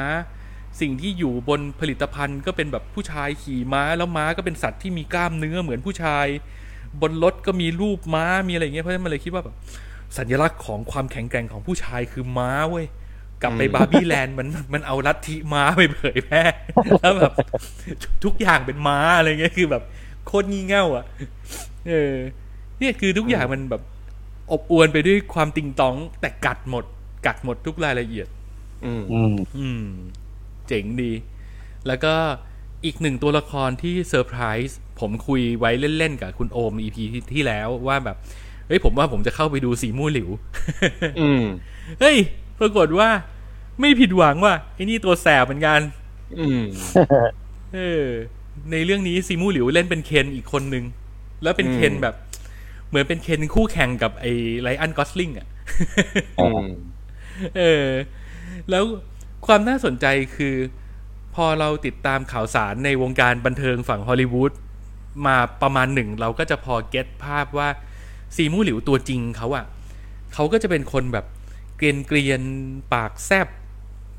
เป็นคนแบบไม่ค่อยมีกาลเทศะอะไรอย่างเงี้ยซึ่งซึ่งเจเกต้าเกอร์วิกซึ่งเป็นผู้กำกับเรื่องเนี้ยก็เอาไอ้ซีมู่หลิวคาแรคเตอร์นั้นมาเป็นเคนเลยเว้ย มันก็จะเป็นเคนที่แบบคิดน้อยๆขี้เก๊กหน้าหมันไส้ปากแซบคือแบบว่าแดกเข้าไปทั่วอะไรอย่างเงี้ยคือมันก็จะเป็นเคนแบบนั้นเลยเออแต่ว่าที่อะไรแบบที่ผมอยากดูบาร์บี้ผมอยากดูจอห์นซีน่าโอ้โหมาซีนใหญ่ด้วย ผมอยากรู้ว่าเขามาทำอะไรในความสดใสท่านนี้ ผมอยากรู้ซีนใหญ่ด้วยผมอยากรู้จริงซึ่งแบบโอ้น่าดูชมจอห์นจอห์นจอห์นซีน่าพิสูจน์ตัวเองมากับบทติงต้องหลายเรื่องแล้วก็ทำได้ดีนะใช่ใช่ใช่ใช่แล้วก็เอ๊มีอะไรที่ผมจะต้องพูดถึงอ๋อมันมีความเมื่อกี้พูดไปแล้วนะว่าผู้กำกับเรื่องนี้คือคุณเกรตาเกอร์วิกเนาะคือเราไม่เคยเห็นเขากำกับหนังตลกมาก่อนเลยก่อนหน้านั้นเขาจะกำกับพวกแบบ Little Women Lady Bird อะไรเงี้ยคือเป็นหนังแบบดราม่าแล้วก็จะอยู่ในฝ่ายฝ่ายหนังเฟมินิสต์ประมาณหนึ่งมาตลอดพอเรื่องนี้เราได้มาเห็นอารมณ์ขันของเขาแล้วก็แบบเอ้ยเวลาเวลาเจ๊เกจะซับแกจะแกจะเลือนขึ้นมาแกก็ได้หลายอย่างเหมือนกันนะ คือมีความแบบมันติงต้องขนาดที่ว่าไอ้วิลเฟอร์เรลอ่ะเขาเอาวิลเฟอร์เรลมามาเล่นเป็นเป็นประธานบริษัทแมทเทลเป็นบริษัทที่ผลิตบาร์บี้แล้วไม่รู้ว่าคุณพอจะนึกออกหรือเปล่าแต่ว่าวิลเฟอร์เรลเนี่ยเขาถูกเอาไปเอาไปทำเป็นมีมว่าหน้าตาเหมือนไอ้มือกลองวง Red Hot Chili Pepper อ่ะใช่เหมือนกันเกลี้ยงเหมือนก็คนเดียวกันเลยอ่ะเออแล้วนั่นแหละซีนแรกที่เราจะได้เห็นวิลฟาเรลบนห้องประชุมของบริษัทแมทเทลอ่ะไอ้วิลฟาเรลมันจะถือไม้กลองสีชมพูอยู่ ซึ่ง เดี๋ยวแค่นี้ก็เอาเหรอ อย่างเงี้ย คือแบบประชุมอยู่แล้วมึงจะถือไม้กลองทำไม อะไรอย่างเงี้ยแล้วก็แบบเออ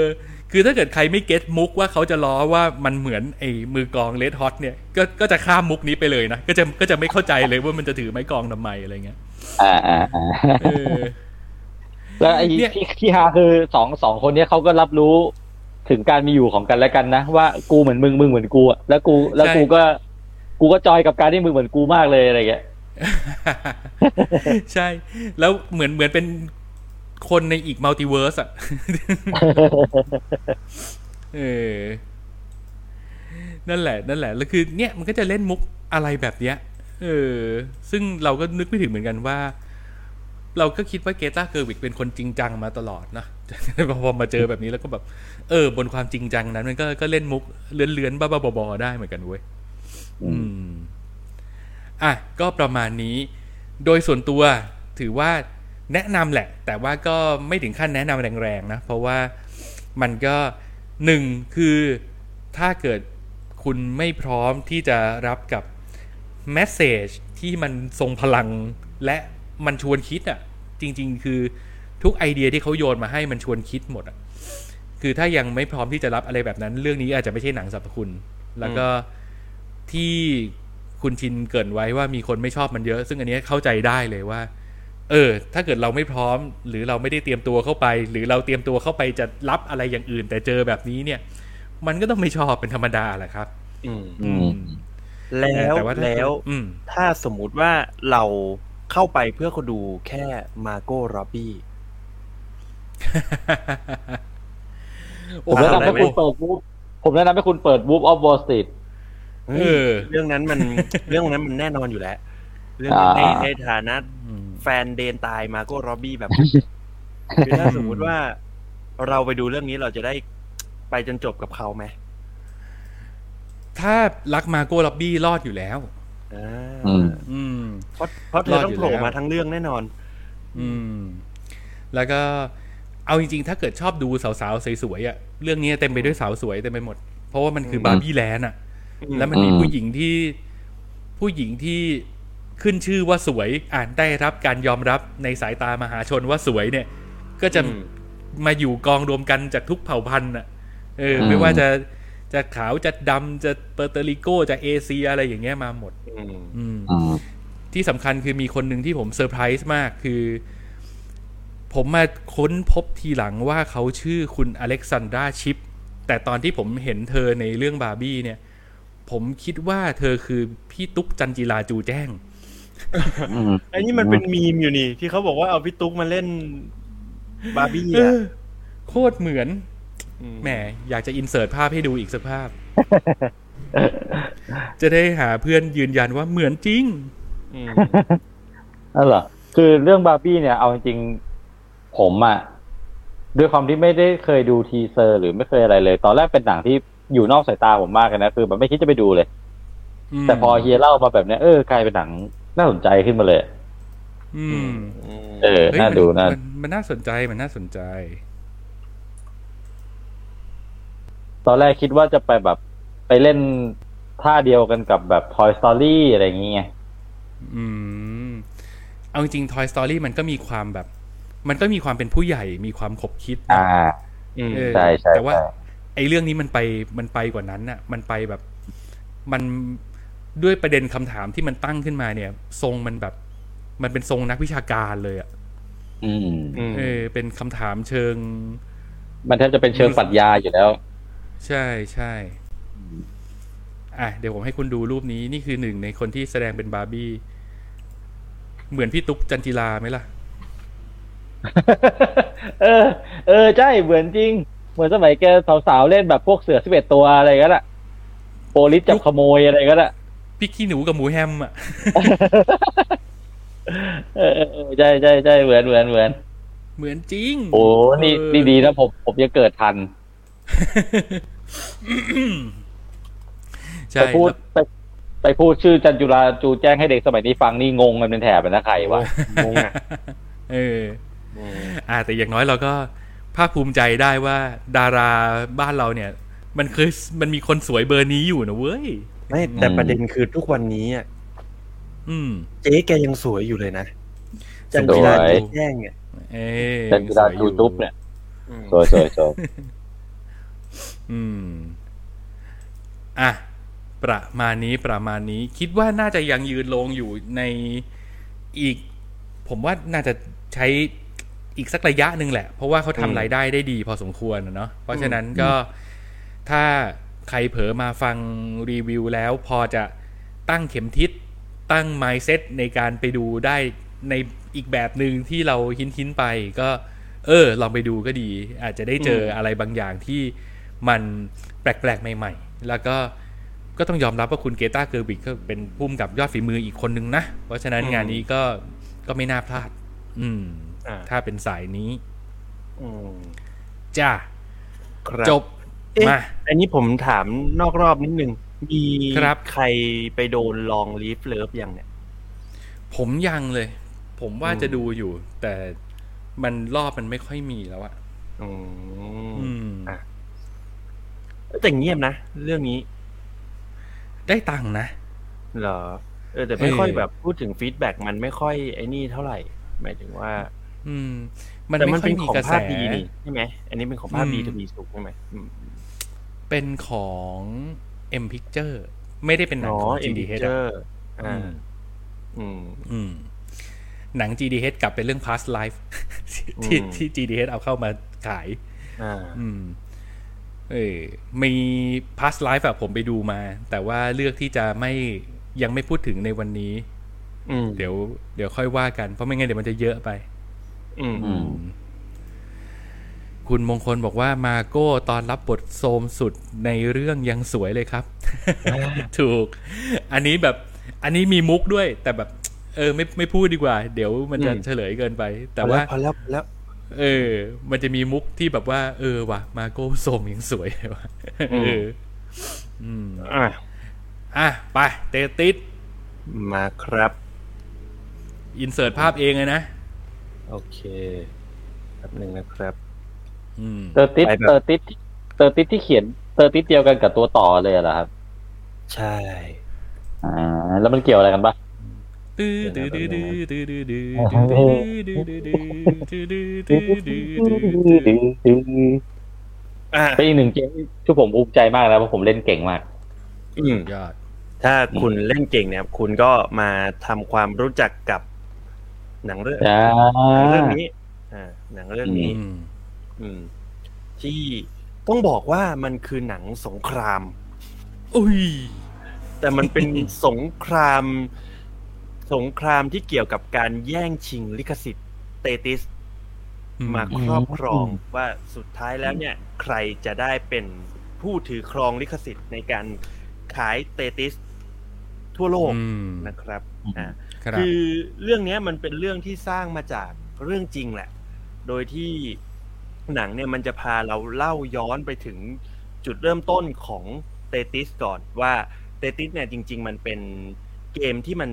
เกิดขึ้นในโซเวียตนะในยุคนั้นเนี่ยมันมันเกิดขึ้นโดยโปรแกรมเมอร์คนหนึ่งที่มีชื่อว่าคุณพาจิตนอฟเนี่ยเขาเป็นโปรแกรมเมอร์อยู่ในโซเวียตเป็นเจ้าหน้าที่รัฐที่แบบว่าวันตอนเช้ากลางตอนเช้าก็ทำงานเป็นโปรแกรมเมอร์ไปตกเย็นมาก็แบบรู้สึกว่าเออตัวเองนึกสนุกอยากจะลองสร้างเกมขึ้นมาไปเห็นแรงบันดาลใจตัวต่ออันหนึ่งก็เลยสร้างเกมขึ้นมาเป็นเตติสแล้วมันดันเป็นที่นิยมในโซเวียตมากๆซึ่งในขณะนั้นเนี่ยเตติสมันไม่ได้ถูกเป็นเป็นเกมที่ไม่ได้รับการพูดถึงเท่าไหร่นักในยุโรปรวมถึงญี่ปุ่นเองก็ตามจนตัวหลักของเรื่องเราเนี่ยก็คือคุณอ่าชื่อว่าเฮงโรเจอร์เฮงโรเจอร์เนี่ยเขาเป็นเซลแมนที่ขายเกมนะครับเริ่มต้นเนี่ยเขาไปซื้อธุรกิจเกมเกมโกะของญี่ปุ่นมาแล้วรู้สึกว่าแบบไม่มีใครสนใจเขาอะ มันก็ท้อใจแล้วจนเขาได้มีโอกาสไปเจอเกมเกมหนึ่งที่วางอยู่ข้างๆบูธของเขาเป็นเกมเตติสเขาก็ไปทำความรู้จักว่าเกมเตติสนี่มาจากไหนเกมเตติสนี่ใครเป็นคนนำเข้ามาแล้วพอมันเห็นช่องทางแล้วว่าเฮ้ยเตติสเนี่ยมันยังไม่มีลิขสิทธิ์ไหนซื้อไปไปไปให้ญี่ปุ่นเล่นก็เลยอ่ะได้โอกาสและมันเตติสนี่แหละมันจะทำเงินให้ฉันได้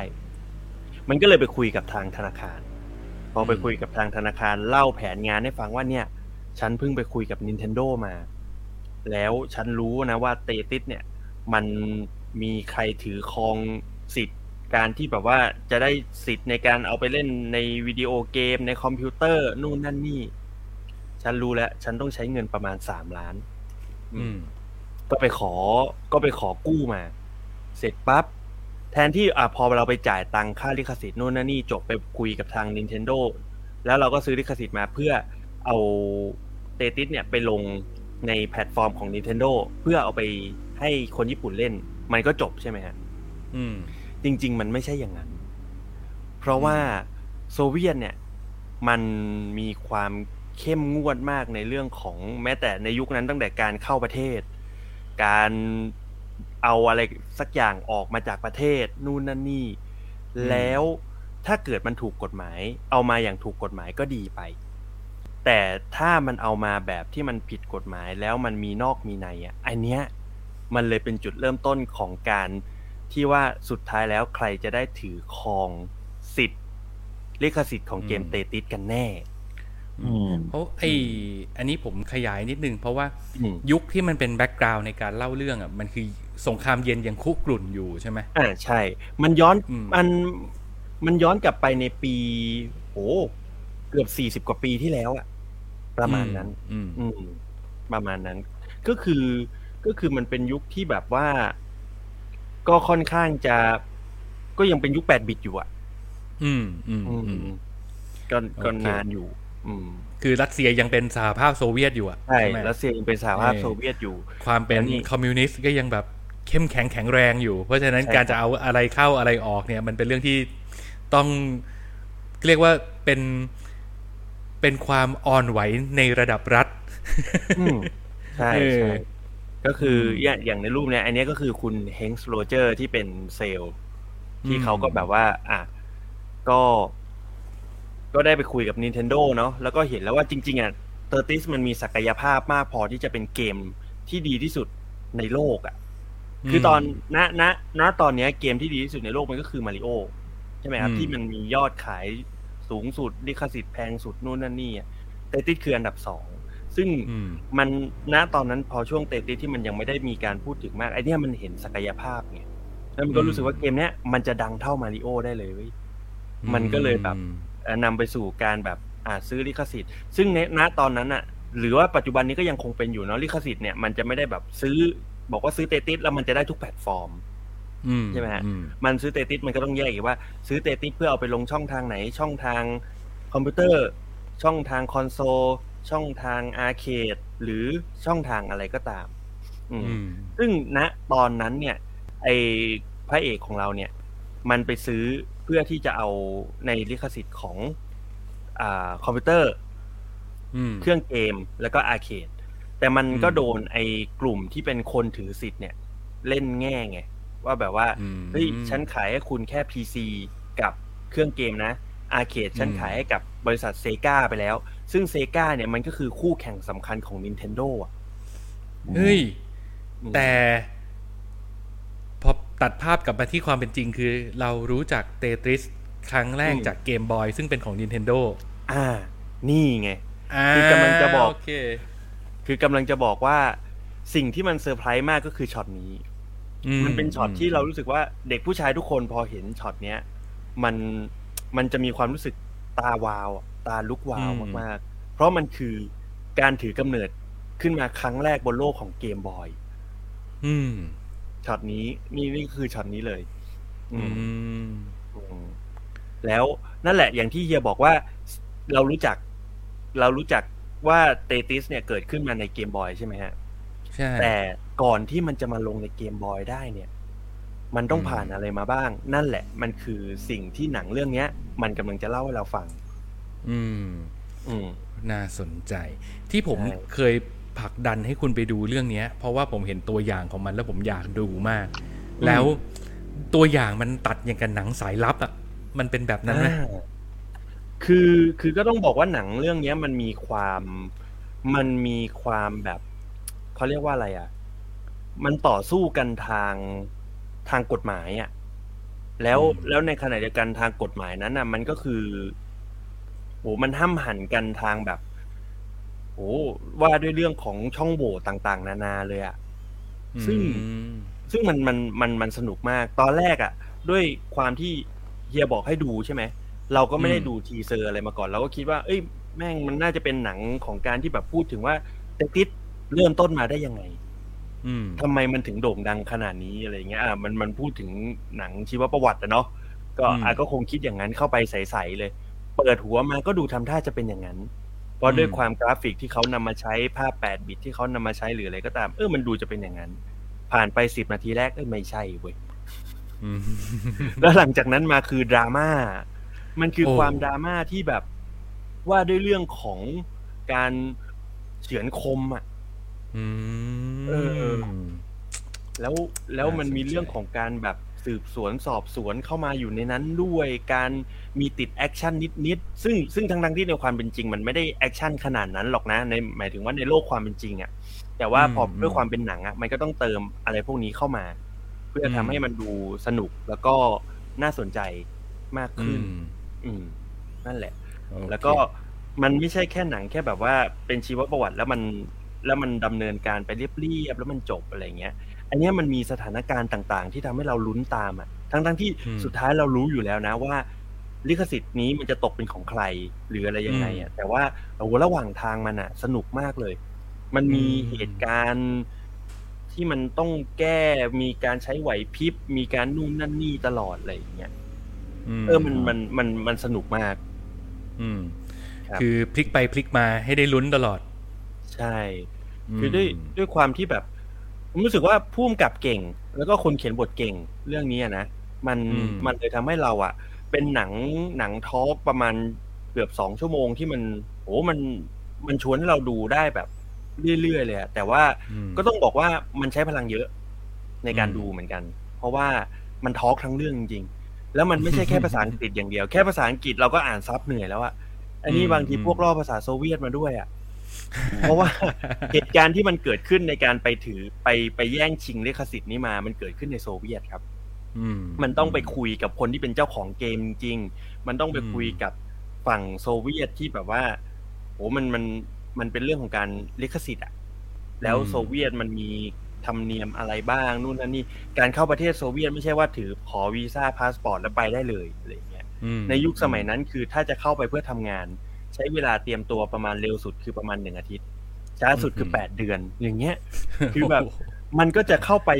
โดยรูปแบบของของคนไปทำงานไม่ได้อ่ะมันก็ต้องใช้วิธีการเหมือนใช้วีซ่านักท่องเที่ยวเพื่อเข้าไปแล้วแอบไปทำงานซึ่งมันผิดกฎหมายซึ่งมันก็จะมีมีความสปายสปายอยู่เออใช่อะไรอย่างนั้นแล้วในขณะเดียวกันไอ้กลุ่มที่ถือครองลิขสิทธิ์กลุ่มแรกเนี่ยมันก็ลูกคนรวยอ่ะก็อ่าฉันก็มีตังค์นะฉันก็เข้าได้หน่อยฉันก็ไปเข้ากับฝั่งเอาเงินไปโปะคนนู้นคนนั้นคนนี้เพื่อได้ลิขสิทธิ์มาแต่สุดท้ายแบบเนี่ยมันมันคือการเชื่อเฉือนกันตรงเนี้ยแล้วมันสนุกมากเลยอืมอืมครับอ่ะโอเคน่าสนใจถ้าใครฟังแล้วอยากไปดูติดตามได้ที่แพลตฟอร์มไหนครับอีกทีนึง Apple ที วี ครับโอเคแต่ก็แต่ก็ต้องบอกนะว่าจริงๆแล้วไอ้มันหนังเรื่องนี้มันไม่ใช่ก็ก็ไม่ได้ดีงานถึงขั้นแบบต้องแนะนำแรงๆอะไรขนาดนั้นแต่ว่าเราเราก็รู้สึกว่ามันมันสนุกแต่ว่ามันมันก็จะมีจุดบอดอะไรอย่างแบบถ้าสมมุติว่าคนที่เคยศึกษาประวัติของเตติสมาหรือว่าศึกษาประวัติของเกี่ยวกับเรื่องของเนี่ยอะไรต่างๆนานาเกี่ยวกับสิทธิ์ของเตติสเนี่ยมันก็อาจจะมีผิดหวังนิดนึงในเรื่องของเหตุการณ์จริงมันไม่ได้มันไม่ได้แอคชั่นมันไม่ได้ดราม่าเท่าในหนังอันนี้คือเรื่องแรกกับเรื่องที่สองคือแคสคนมาได้ไม่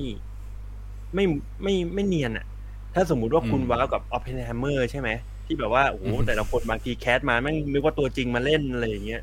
เหมือนที่แบบอัลเบิร์ตไอน์สไตน์เหมือนกว่าอัลเบิร์ตไอน์สไตน์จริงๆอีกเลยอ่าหนังเรื่องนี้อาจจะไม่ใช่อย่างนั้นหนังเรื่องนี้หนังเรื่องนี้แคสแบบก็ก็มีความเป็นแคสแคสเพื่อเอาลุคนิดนึงอะไรอย่างเงี้ยแหมแต่ก็หนังมันลงสตรีมมิ่งอะนะจะไปเทียบกับหนังโนแลนมันก็เออก็เออให้แต้มต่อเขาหน่อยอืมเออแต่ส่วนหนึ่งก็สนุกแล้วแล้วมันอาจจะทำให้คุณมันมันอาจจะทำให้คุณอยากกลับมาแบบกดเตอร์ติสในเกมบอยอ่ะผมรู้สึกอย่างนั้นเลยนะดูจบแล้วแบบแม่งอยากซื้อเกมบอยว่ะเอาอีกแล้วเอาอีกแล้วหาเรื่องเสียตังค์อีกแล้วเนี่ยเขาเรียกว่าซอฟต์พาวเวอร์เออมันโอ้โหมันมันมันทำให้เราย้อนวานๆด้วยคือการที่เราเห็นเครื่องเกม Nintendo อ่ะที่มันใส่แผ่นตลับเล่นน่ะแล้วเรานึกถึงตอนเด็กๆที่แบบโอ้โหเราได้มีโอกาสเล่นเกมแบบนั้นการได้จับเกมบอยที่เป็นจอขาวดำอ่ะมันคือความรู้สึกที่มันผมว่าเด็กผู้ชายมันในยุคเรามันแบบโอ้โหมีความสุขมากนะการได้แบ่งเกมบอยกันเล่นเออแล้วตอนเราเล่นอยู่อ่ะแล้วเพื่อนมามุงดูเราข้างหลังมันมีความสุขมากเลยนะเด็กเราบอกอดหลับอดนอนอ่ะอดหลับอดนอนบอกเลยย้อนเวลากลับไปตรงนั้นได้อ่ะเออมันมันก็เจ๋งดีผมว่ามันก็เจ๋งดีสนุกดีครับครับ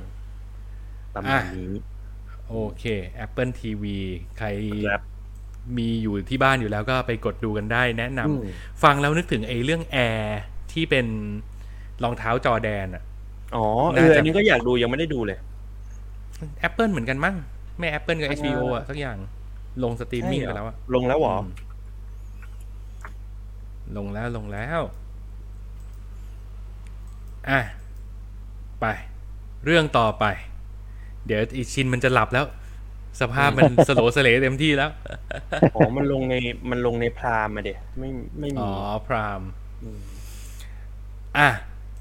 เรื่องสุดท้ายในค่ำคืนนี้นะครับเมอร์เดอร์เหรอฆาตกรรมอีหยังวะมาโอ้เห็นเห็นหน้าหนังแวบแรกนึกว่าหนังพี่หม่ำซะอีกเอ้าก็หนังพี่หม่ำแต่เป็นพี่หม่ำแสดงไม่ได้กำกับอ่ะยังไงดีให้คุณชินอยากเล่าเรื่องย่อไหมอย่าเล่าดีกว่าครับผมสติไม่ค่อยอยู่กับเนื้อตัวละตอนนี้เป็นระบบออโต้ไพลอตแล้วฮะเหลือครึ่งเดียวมันคืออันนี้มันคือหนังของพี่วิสิทธิ์เนาะใช่ไหมวิสิทธิ์สาธารณะใช่ใช่พี่วิสิทธิ์กำกับครับอ่ะหนังเรื่องนี้เล่าเรื่องย่อแบบสปีดรันก็เริ่มมาจากครอบครัวชาวอีสานนะครับมีน้องนางเอกคนไทยชื่อในเรื่องรู้สึกว่าจะชื่อชื่อไอฮะชื่อไอเหรอชื่อไอปะไม่ใช่ชื่ออะไรวะอยู่ดีกูก็ลืมชื่อนางเอกคือเรียกเป็นน้องอุ้มตลอดไงก็เลยลืมว่าชื่ออะไรอ่ะเอาเป็นว่าเนี่ยน้องนางเอกเขามีแฟนเป็นฝรั่งไอ้ฝรั่งเนี่ยมันชื่อเอิร์ลอ่าก็พาคุณเอิร์ลกลับมาเยี่ยมบ้านนะครับแล้วพอกลับมาเยี่ยมบ้านก็ภาพตัดเหตุการณ์ไปอีกทีนึงก็คือคุณน้องนางเอกเนี่ยต้องมานั่งให้ปากคำอยู่กับสารวัตรซึ่งเราก็จะรู้ว่าอ๋อมันเป็นสองเหตุการณ์ตัดสลับกันคือการพาลูกเขยกลับมาบ้านกับเหตุการณ์สืบสวนสอบสวนที่อยู่ดีๆก็เกิดฆาตกรรมเจ็ดศพขึ้นมาในบ้านหลังนี้แล้วผู้ต้องสงสัยอันดับหนึ่งก็คืออีตาเอิลนั่นแหละแล้วเขาก็เลยตัดสลับเล่าเหตุการณ์ไปไปมาๆว่าก่อนหน้านั้นมันเกิดอะไรขึ้นมาแล้วรูปคดีมันเป็นยังไงการเล่าเหตุการณ์ความเป็นจริงจึงตีคู่ไปกับการสืบสวนสอบสวนนะครับผ่านบรรยากาศการเล่าเรื่องแบบชนบทไทยๆที่จัดวางแบบเวสแอนเดอร์สัน ทุกอย่างดูแบบประดิษฐ์ประดอยสวยงามมุ้งมิงกุ้งกิ้งแล้วมีความเคลือบไปด้วยตลกร้ายๆตลอดเวลานี่ก็คือบรรยากาศของหนังเรื่อง Murder เหรอแบบเรื่องย่อมันก็ประมาณนี้เนอะก็จริงๆแล้วมันก็คือหนังแนว Who Done It อ่ะก็ไปดูเพื่อติดตามว่าอ้าวจริงๆแล้วตกลงไอ้ฆาตกรรมเนี้ยมันเกิดอะไรขึ้นแล้วใครเป็นคนฆ่าแล้วฆ่าไปทำไมอ่าเรื่องราวที่แท้จริงมันเป็นยังไงกันแน่ก็ไปติดตามชมกันได้นะครับอ่าเรื่องย่อแบบสปีดรัน มาที่ความรู้สึกกันเลยดีกว่าเป็นยังไงคุณชินเดี๋ยวผมขอถามนิดนึงก่อนก่อนพวกคุณเข้าความรู้สึกหนังเรื่องนี้แสดงว่าพอมันเรื่องมันเกิดขึ้นที่อีสานใช่ไหมแปลว่าภาษาอีสานต้องมาใช่ผมผมเป็นคนหนึ่งที่ดูเรื่องนี้ผม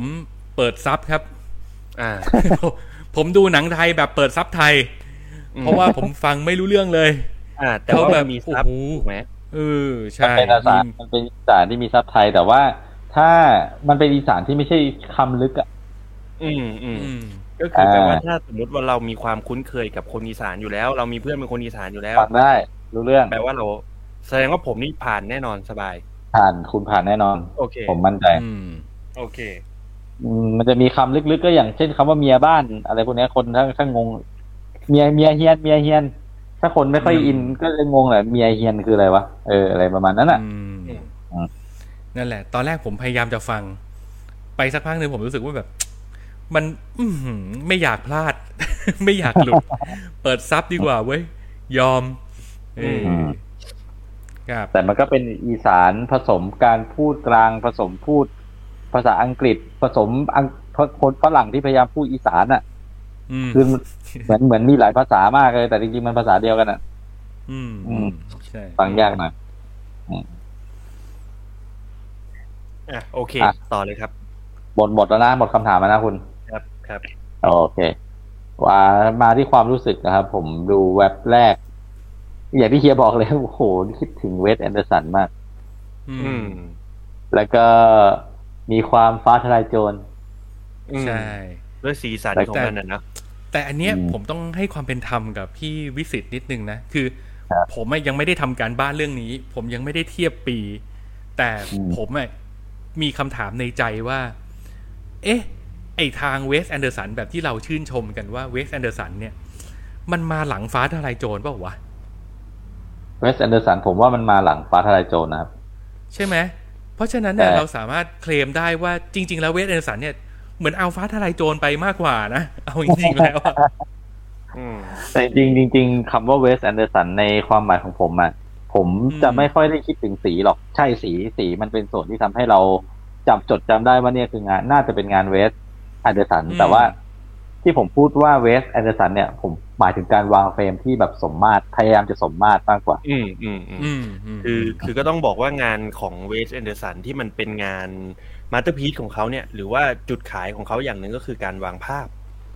ที่มันจะมีความสามารถเนาะทุกอย่างจะเท่ากันทุกอย่างจะวางกลางเฟรมแบบเนี้ยวางกลางเฟรมทุกอย่างต้องมีเซนเตอร์มีความสมมาตรของมันอยู่แต่ตีของตีกรอบอะไรว่าไปแต่ว่าอ่ะข้ามเรื่องงานภาพไปไม่ไม่ติดเลยว่าจะมีเรฟเฟอเรนซ์หรือได้แรงบันดาลใจมาจากอะไรก็ไม่ติดเพราะว่าเอาจริงถ้าเกิดสีสันฉูดฉาดแบบนี้แหยมเอาชนะไปแล้วแหยมหนักขึ้นมาอันนั้นอันนั้นใช้คำว่าย้อมย้อมโหดย้อมมันไม่สดของจริงเลยนะอันนี้ก็แอบโหดนะคือย้อมซะจนสกินโทนคนเนี่ยเพี้ยนไปหมดนะบางทีอ่ะใช่แต่อย่างแหยมนี่เขาเรียกว่าหมุนฮิวไงหมุนฮิวหมุนฮิวเขาเอออ่าอ่าทีนี้มาที่คือผมอ่ะคาดหวังว่าจะได้ดูการอย่างที่เฮียบอกว่ามันเป็นหนังแนวคูดันอิอ่ะนะแล้วก็คาดหวังว่ามันจะชาญฉลาดเหมือนพวก Knife Out อืมเหมือนพวกอะไรล่ะอะไรนะอะไรนะที่เฮียเคยเอามารีวิวอะไรฆาตกรรมเป็นนำนายอ่าพวกอาคูโปโรอะไรอย่างนั้นนะเออเออเออแต่ก็ก็จริงๆก็ก็ก็มีความรู้สึกอยู่นะว่าเออมันก็มีความพยายามจะวางปมไว้ตรงนี้ไปเฉลยตรงนั้นแล้วก็อ๋ออะไรอย่างนี้อะไรเงี้ยก็มีความมีกลิ่นอายของของของสิ่งที่เราคาดหวังอยู่แต่แต่ผมไปไปติดความงี่เง่าบางอย่างแค่นั้นเองอ่าอ่าอ่าเข้าใจได้อืมแต่คือคืออืมแต่จุดอย่างแรกเลยที่ชอบหนังเรื่องนี้คืออ่าเขาเอา mindset ของความเป็นชนบทความเป็นความที่คนชอบให้คำอ่ายังไงดีให้ค่าว่าถ้าเป็นลูกสาวของครอบครัวอีสานเนี่ยการหาแฟนเป็นฝรั่งเนี่ยเขาจะหาด้วย mindset แบบไหนอะไรแบบนี้ผัวฝรั่งนี่คือเป็นเป้าหมายสูงสุดในชีวิตเออเออต้องหาผัวฝรั่งให้ได้เราจะสบายเราจะสบายเราจะเหมือนมีตู้ เอ ที เอ็ม อะไรอย่างเงี้ยซึ่งมันก็จะถูกเล่ามาผ่านสอง mindset ของสองตัวละครอ่ะอย่างที่เราเห็นในภาพและตอนนี้อยู่ก็คือมีฝรั่งที่เป็นคุณเอิร์ลที่เป็นลูกเขยบ้านนี้กับฝรั่งที่เป็นไอโรเบิร์ตชาลีชาลีเออไอไอชาลีผมชอบมากเลยไอ้คาแรคเตอร์นี้ที่เป็นคาแรคเตอร์ของเขยฝรั่งที่แบบเขยฝรั่งในอุดมคติอ่ะแล้วมันแล้วมันก็สเตอริโอไทป์ซ้อนสเตอริโอไทป์อีกทีนะเพราะว่าไอ้ชาลีมันเป็นเมกันแต่เออมันเป็นอังกฤษอังกฤษไม่ได้เออแล้วมันก็จะมีความแบบอ่ะไอ้เมกันมันก็จะเลื้อนๆประมาณนี้อะไรเงี้ยไอ้อังกฤษก็จะดูแบบดูเป็นผู้ดีขึ้นมาอะไรเงี้ยดูมีอารยะเออคือเล่าค้างไว้ตรงตรงเมื่อกี้เนาะว่าว่าดันไปคาดหวังว่ามันมันมันน่าจะเป็นแบบที่เราคิดแต่พอเราดูไปสักพักหนึ่งปุ๊บแล้วเราก็ค่อยๆลดสิ่งที่เราต้องการลงนะครับพอเราลดสิ่งที่เราต้องการลงปุ๊บรู้สึกว่าดูหนังเรื่องนี้ได้สนุกขึ้นอืมอืมใช่เฮ้ยคุณมีอาการเดียวกับแฟนผมครับ ผมนั่งดูอยู่ด้วยกันเนี่ยแล้วแฟนผมเนี่ยเขาพอเขารู้ว่ามันเป็นงานของพี่วิสิทธิ์เขาก็จะแบบตั้งใจดูแล้วก็พยายามจะเก็บรายละเอียดปรากฏว่าพอผ่านไปสักครึ่งเรื่องหลับ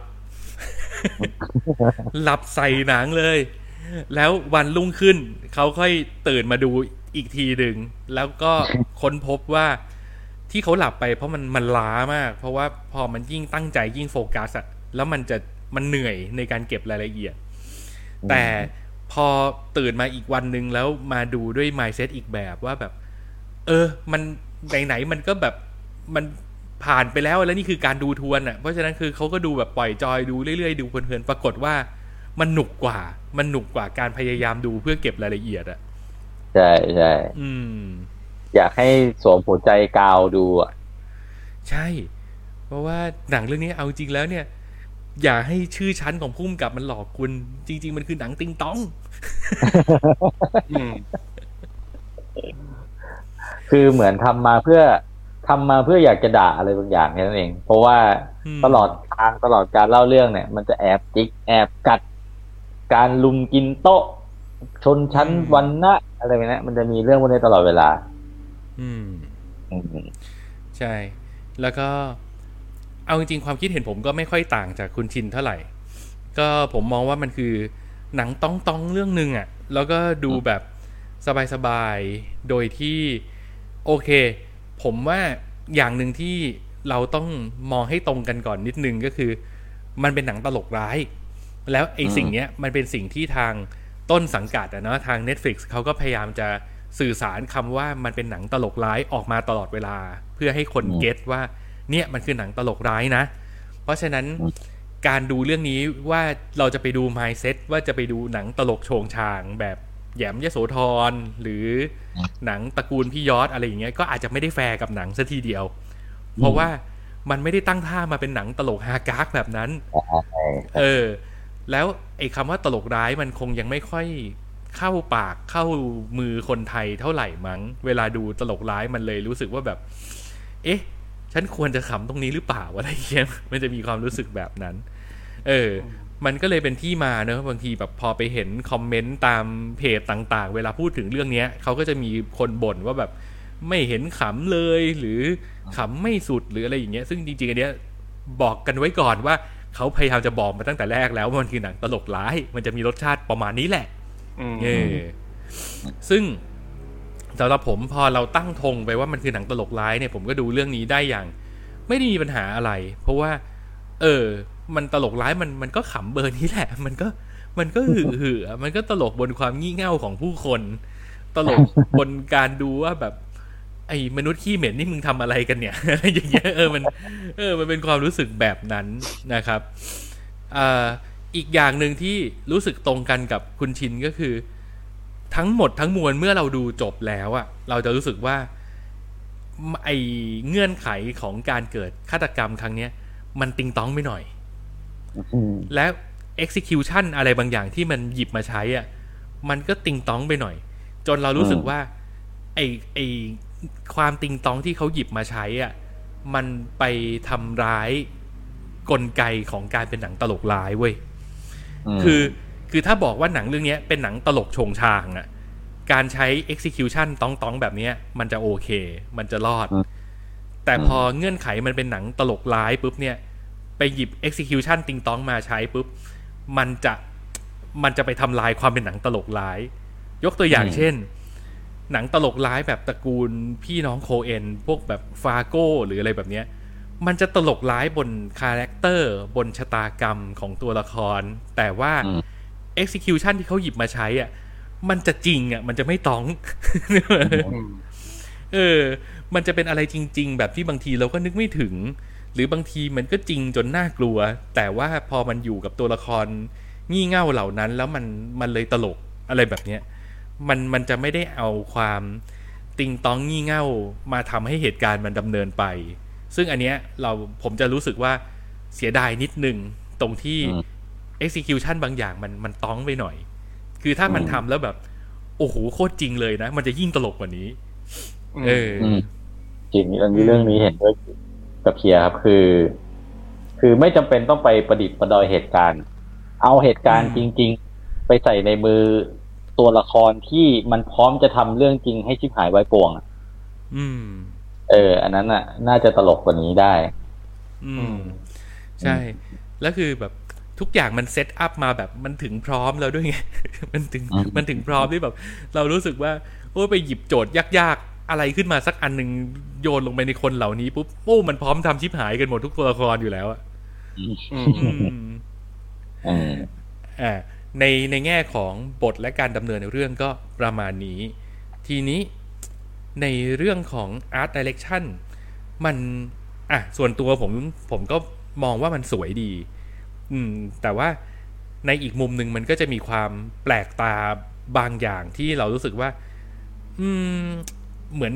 เขาตั้งใจให้สไตล์มันนำเนื้อเรื่องไปนิดนึงเรื่องนี้ผมก็เห็นด้วยกับเพียคือคือมันมันไม่ได้ดูแล้วเชื่อมันไม่ได้ดูแล้วรู้สึกว่ามันคือการจงใจคุม mood and tone มาประมาณเนี้ยได้อย่างถ้าถามหาความสมจริงของอ่ะยกตัวอย่างหนังที่เราเปรียบเทียบขึ้นมาอย่างหนังเวสแอนเดอร์สันอ่ะอย่าง Grand Budapest อะไรพวกเนี้ยมันมีความเซอร์เรียลอยู่นั้นอยู่อยู่แล้วแหละแต่มันมันดันเป็นความเซอร์เรียลที่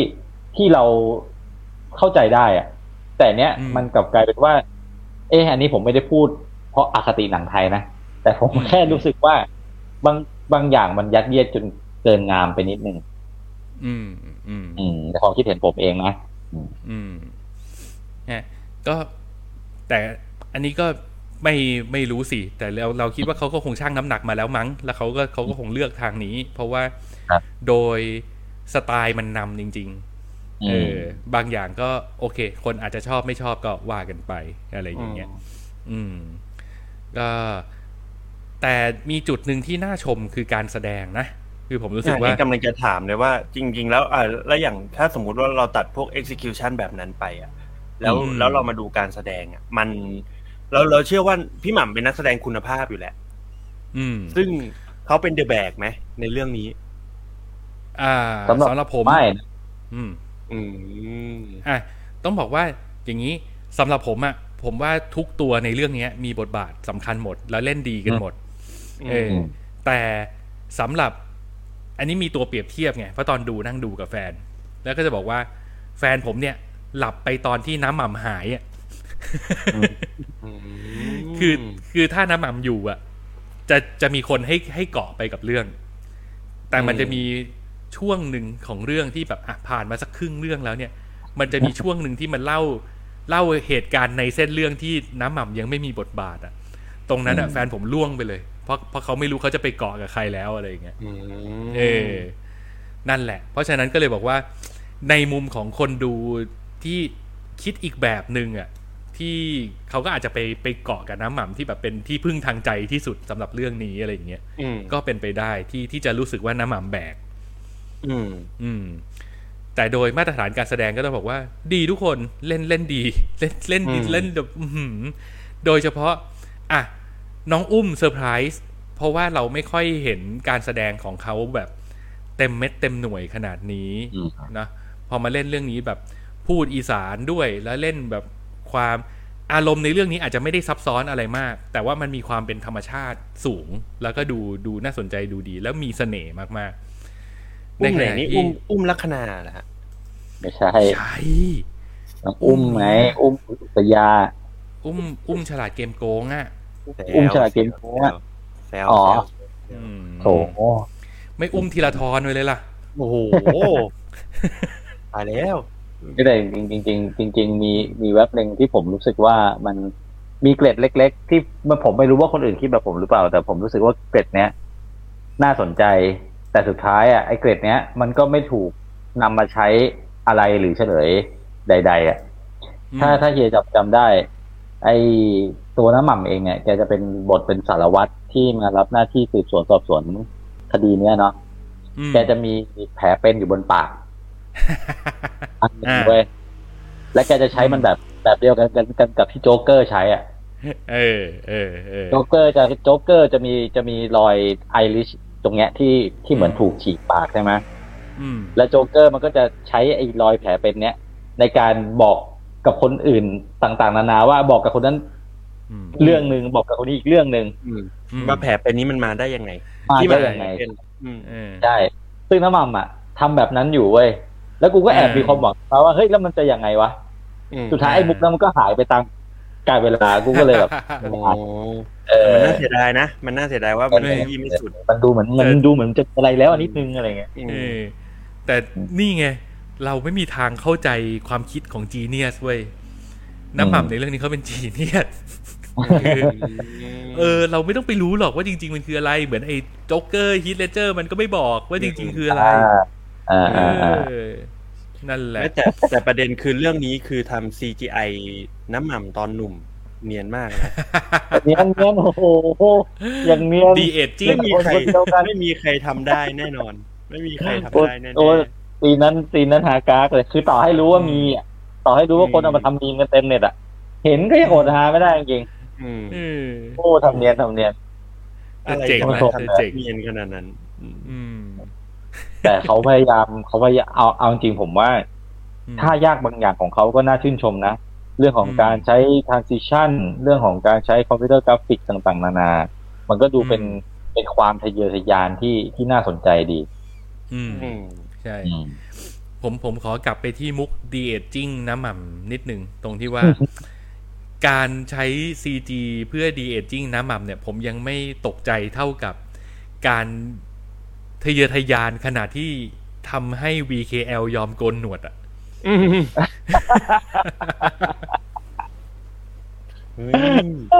เฮ้ยบ้า วี เค แอล เขาไม่ได้มาเล่นนั่นมันคือการทำดีดีเอเฉยๆเนี่ยเนี่ยเนี่ยคุณหรือหรือเขาหรือเขาไม่ได้ ซี จี แบบดีเอจจิ้งคือเขาแค่ลบหนวด วี เค แอล เฉยๆหรือจริงๆแล้วตลอดทั้งเรื่องเป็น วี เค แอล เล่นแล้วเอามาเพิ่มอายุให้เป็นน้ำหมักเอ้ยมุมนี้น่าสนใจจริงๆเรื่องนี้คือ วี เค แอล เล่นใช่เออน้ำหมักไม่ว่างน้ำหมักมีคิวมาเล่นที่ไหนเราเขาต้องไปออกตัวพงเบิร์กพอยต์เออเฮ้ยแต่แต่อีกอีกอีกอีกคนหนึ่งที่ต้องชมคือผมชอบผมชอบไอ้ตาเอิร์ลเนี่ยนะเออตาเอิร์ลก็เล่นดีเล่นดีเล่นดีถึงมันจะดูเซนส์การ์ตูนไปบ้างบางอย่างอ่ะแต่มันก็มันก็แสดงอารมณ์แต่ละอย่างที่มันควรจะเป็นมันถูกบวกขึ้นไปอีกเบอร์หนึ่งตลอดเวลาใช่แต่ผมผมไม่ติดความการ์ตูนเพราะว่าเรื่องนี้แม่งเล่นเป็นการ์ตูนทุกคนมันมันจะมีความเบิ้ลขึ้นมาเพราะแต่มันก็การแสดงมันก็ต้องจัดให้มันเท่าไดเรคชั่นทางภาพเพราะภาพมันขนาดนั้นแล้วอ่ะเออซึ่งแบบเออก็ไม่ได้ติดความใหญ่โตอะไรเพราะว่าแต่ตาเอิร์ลก็ใหญ่เล่นใหญ่ใช้ได้ช่วยด้วยครับช่วยด้วยครับเออวิ่งสงสารอยู่ไหมดูตาเอิร์ลทีไรคิดถึงพี่น้อยทุกทีเลยคิดคิดไม่ตกว่าถ้าเกิดเอาพี่น้อยมาเล่นเป็นฝรั่งจริงๆน่าจะน่าน่าจะฮากว่านี้เออน่าสนใจน่าสนใจโอ้โหถ้าเป็นพี่น้อยเล่นบทนี้จริงๆนะมึงมึงน่าสงสัยกว่าตาเอิร์ลเยอะอะ ระหว่างสอบสวนมันคือต้องเอาไอ้ปิดปากเหมือนไอ้ฮันนิบาลไปด้วยอะ น่ากลัวแล้วไอ้ไอ้บทของน้ำหม่ำเนี่ยแม่ก็แอบตีตัวเองว่าแบบไม่ดันไปคาดหวังเอาไปเปรียบเทียบกับ Knife Out อ่ะว่ามันจะชาญฉลาดแต่พอแบบผ่านไปสัก สองสาม dialog เริ่มเริ่มรู้ทางแล้วโอ้มึงนี่เง่านี่หว่า เป็นสุดยอดมือปราบนักสืบสวนแต่เล่นมุกเคิร์มอ่ะ เล่นมุกเคิร์ม เป็นเป็นมือปราบที่ได้ใช้ว่ามือปราบหัวร้อนแห่งดอนกระโทก เออแต่สนุกดีนะโดยรวมผมว่าโอเคเลยสนุกสนุกสนุกก็เห็นพูดไปเนี่ยก็มีทั้งมุมที่ชมและมุมที่บ่นแต่ว่าโดยภาพรวมก็ต้องบอกว่ามันก็เป็นหนังไทยอีกเรื่องนึงที่มันดูได้ไม่เสียเวลาหรอกแล้วมันก็เป็นการยกระดับมาตรฐานอะไรบางอย่างที่เฮ้ยมันก็น่าดีใจที่หนังไทยก็ได้มาเปิดพรมแดนอะไรแบบนี้โดยเฉพาะในแง่ของความทะเยอทะยานและกล้าทดลองอ่ะเราก็รู้สึกว่ามันก็เป็นรสชาติใหม่ๆที่ถ้าเกิดเราลองเปิดใจดูมันก็มีอะไรน่าสนใจให้ค้นหาอืม แต่จริงจริงมันก็มีความเจ๋งของการแอบหยอดอะไรไว้บางอย่างแล้วก็เอานำไปใช้นะคือถามว่าจะดูแบบปล่อยจอยเลยได้ไหมก็มันก็ไม่ขนาดนั้นอ่ะมันก็ต้องตั้งใจฟังไดอะล็อกบางอย่างตั้งใจสังเกตอะไรบางอย่างเหมือนกันเพราะเพราะมันก็จะถูกถูกจับไปมีความสำคัญกับการดำเนินเรื่องอยู่แหละอืมอืมอ่ะก็ประมาณนี้แล้วก็ความสนุกอีกอย่างของการดูเรื่อง Murderer อีกอีกอย่างก็คือถ้าเกิดคุณเป็นกี๊กหนังเป็นพวกเนิร์ดหนังชอบดูหนังดูหนังมาเยอะโดยเฉพาะหนังตระกูลสืบสวนสอบสวนเนี่ยมันจะสนุกกับการที่หนังเรื่องนี้หยิบเอาหลายๆอย่างมาเป็น reference แล้ว คือคือ reference แบบตั้งใจด้วยอ่ะแล้วบางทีมันก็แบบเหมือนเป็น Easter egg อ่ะให้เราดูแล้วเรารู้สึกว่าเฮ้ยซีนนี้มันเรื่องนั้นซีนนี้มันเรื่องนี้อะไรอย่างเงี้ยใช่ใช่ใช่ใช่ใช่ใช่เออเหมือนแบบอ่ะอย่างพวกมุกแผลที่ปากเนี่ยก็ไปล้อพวกแบทแมนใช่ไหมแต่ว่านี่เป็นแค่เศษเสี้ยวไอ้พวกอย่างอื่นอ่ะคือเรฟเฟอเรนซ์โน่นนี่นั่นเต็มไปหมดอืมสนุกดีสนุกดีดูได้เพลินๆนะฮะอ่ะประมาณนี้โอ้วันนี้สี่เรื่องเต็มเต็มนานๆเจอกันทีใช่ก็เอาซะให้เต็มที่ไม่งั้นเดี๋ยวคุณโอมมันจะงองแงแล้วแบบรายการรายสะดวกใช่ไหมเฮียไม่ได้ทุกอาทิตย์แล้วใช่ไหมเฮียอะไรเงี้ยคือแบบไม่มันยังเป็นรายการเออมันยังทุกรายการรายสัปดาห์อยู่มึงนี่ก็จะผลักดันให้รายสะดวกอยู่ได้อืมตราบตราบใดที่ตราบใดที่ยังไม่มีใครหลับแล้วไม่เข้ารายการเท่ามึงมึงไม่มีสิทธิ์พูดคำนี้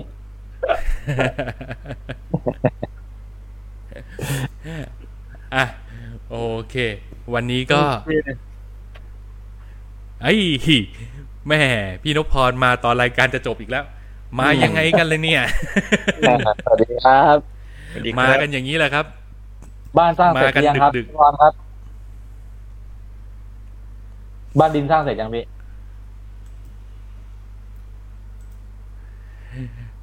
ต้องตามดูแห้งอีกแล้วแหม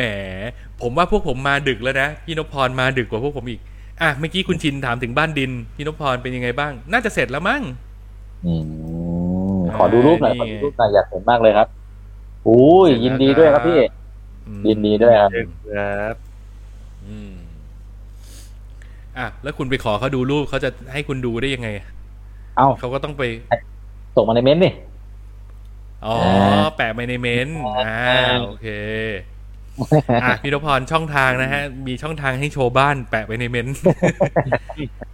เมนที่ใต้คลิปนี้ใน Facebook อยากเห็นอยากเห็นรบกวนหน่อยครับพี่เป็นแรงบันดาลใจอ่าจริงๆคือคุณชินเขาอยากจะหาทางสร้างบ้านดินเป็นของตัวเองอยู่อืมโดนอาศัยอยู่ในถ้ำในอะไรไปสร้างเรื่องเออเฮ้ยถ้าเกิดคุณสร้างบ้านดินแล้วแบบเป็นแบบออริจินอลแบบมายันเลยนะแล้วคุณก็ปล่อยผมปล่อยเผ่าแบบเมื่อกี้แล้วก็อยู่ในบ้านแล้วก็จุดเทียนอะไรเงี้ยเจ๋งดีนะเว้ยมันดูมีความแบบปล่อยพวกตายผมอะมีความชาแมนวูดูอ่าพี่นพพรบอกว่ายินดีครับอ่ะได้เลยเดี๋ยวเราจะรอติดตามผลงานการสร้างบ้านของพี่นพพรนะครับโอเควันนี้ครบถ้วนกระบวนความมีอะไรจะตกหล่นอยากจะพูดถึงอีกไหมฮะมีอาทิตย์หน้าครับอาทิตย์หน้าผมเดินทางไปมาลดีฟครับผมอาจจะต้องเอาอีกแล้วจัดวันจัดวันธรรมดาอะไรเงี้ยจัดอังคารอะไรเงี้ยได้อยู่ลงลงเครื่องที่ไหนมาลดีฟหรือเอาบินตรงผมไปลงมาเลแล้วผมต่อซีเพลนไปครับเฮ้ยถ้ามาเลเนี่ยซื้อเข้ามาได้ไหมมาเล่อะไรของมึงเนี่ยงงแล้วเนี่ยมึงมุกหรือเรื่องจริงเนี่ยหลอนหมดแล้วฟังเป็นมาเลเนี่ยจะหลับไปแล้วเนี่ยมาเล่มาเล่มันคือเมืองหลวงของมาลดีฟคุณอ้อมฟังเป็นฟังผิดฟังเป็นมาเลซอรี่มาเล่มันคือมาเล่มันคือเกาะที่อยู่ตรงข้ามกับไอ้ Attack on Titan อ่ะอืมใช่ใช่อันนี้น่าจะกำแพงโรกำแพงโรเซ่เออนั่นแหละมันคือมันคือไอ้พวกที่มันกุมความลับไททันไว้อ่ะเอออืมอืม เออพูดถึง Attack on Titan นี่เพียดูจบยังครับมันไฟนอลแล้วไฟนอลอีกอ่ะเลยเลยไม่รู้ว่าจะยังไงแล้วเนี่ยเออแต่ว่าผมดูถึงโค้งท้ายๆแล้วล่ะโค้งท้ายๆแล้วเออถึงการแบบตัดสินการตัดสินใจของไอ้พระเอกละอ่าเอเลนเอเลนเออเอเลนอืมพี่เสด็จอ่ะโอเคประมาณนี้ถ้าอย่างนั้นวันนี้ก็ขอขอบคุณคุณผู้ชมคุณผู้ฟังทุกท่านที่ติดตามฟังกันมาถึงตรงนี้นะครับก่อนจากกันไปอย่าลืมกดไลค์กดแชร์กด Subscribe กันไว้ในทุกช่องทางที่คุณถนัดนะครับรายการนี้จะกลับมาพบกับคุณอีกครั้งในสัปดาห์หน้าวันเวลาเมื่อไหร่ยังไงเดี๋ยวจะแจ้งให้ทราบอีกทีไปกดไลค์ที่เพจ Facebook ของ Minority กันไว้ก่อนเลยนะครับเพราะเดี๋ยวเราจะอัปเดตแจ้งล่วงหน้าในนั้นนะครับโอเคไปแล้วสวัสดีครับผมสวัสดีครับบ๊ายบาย Peace out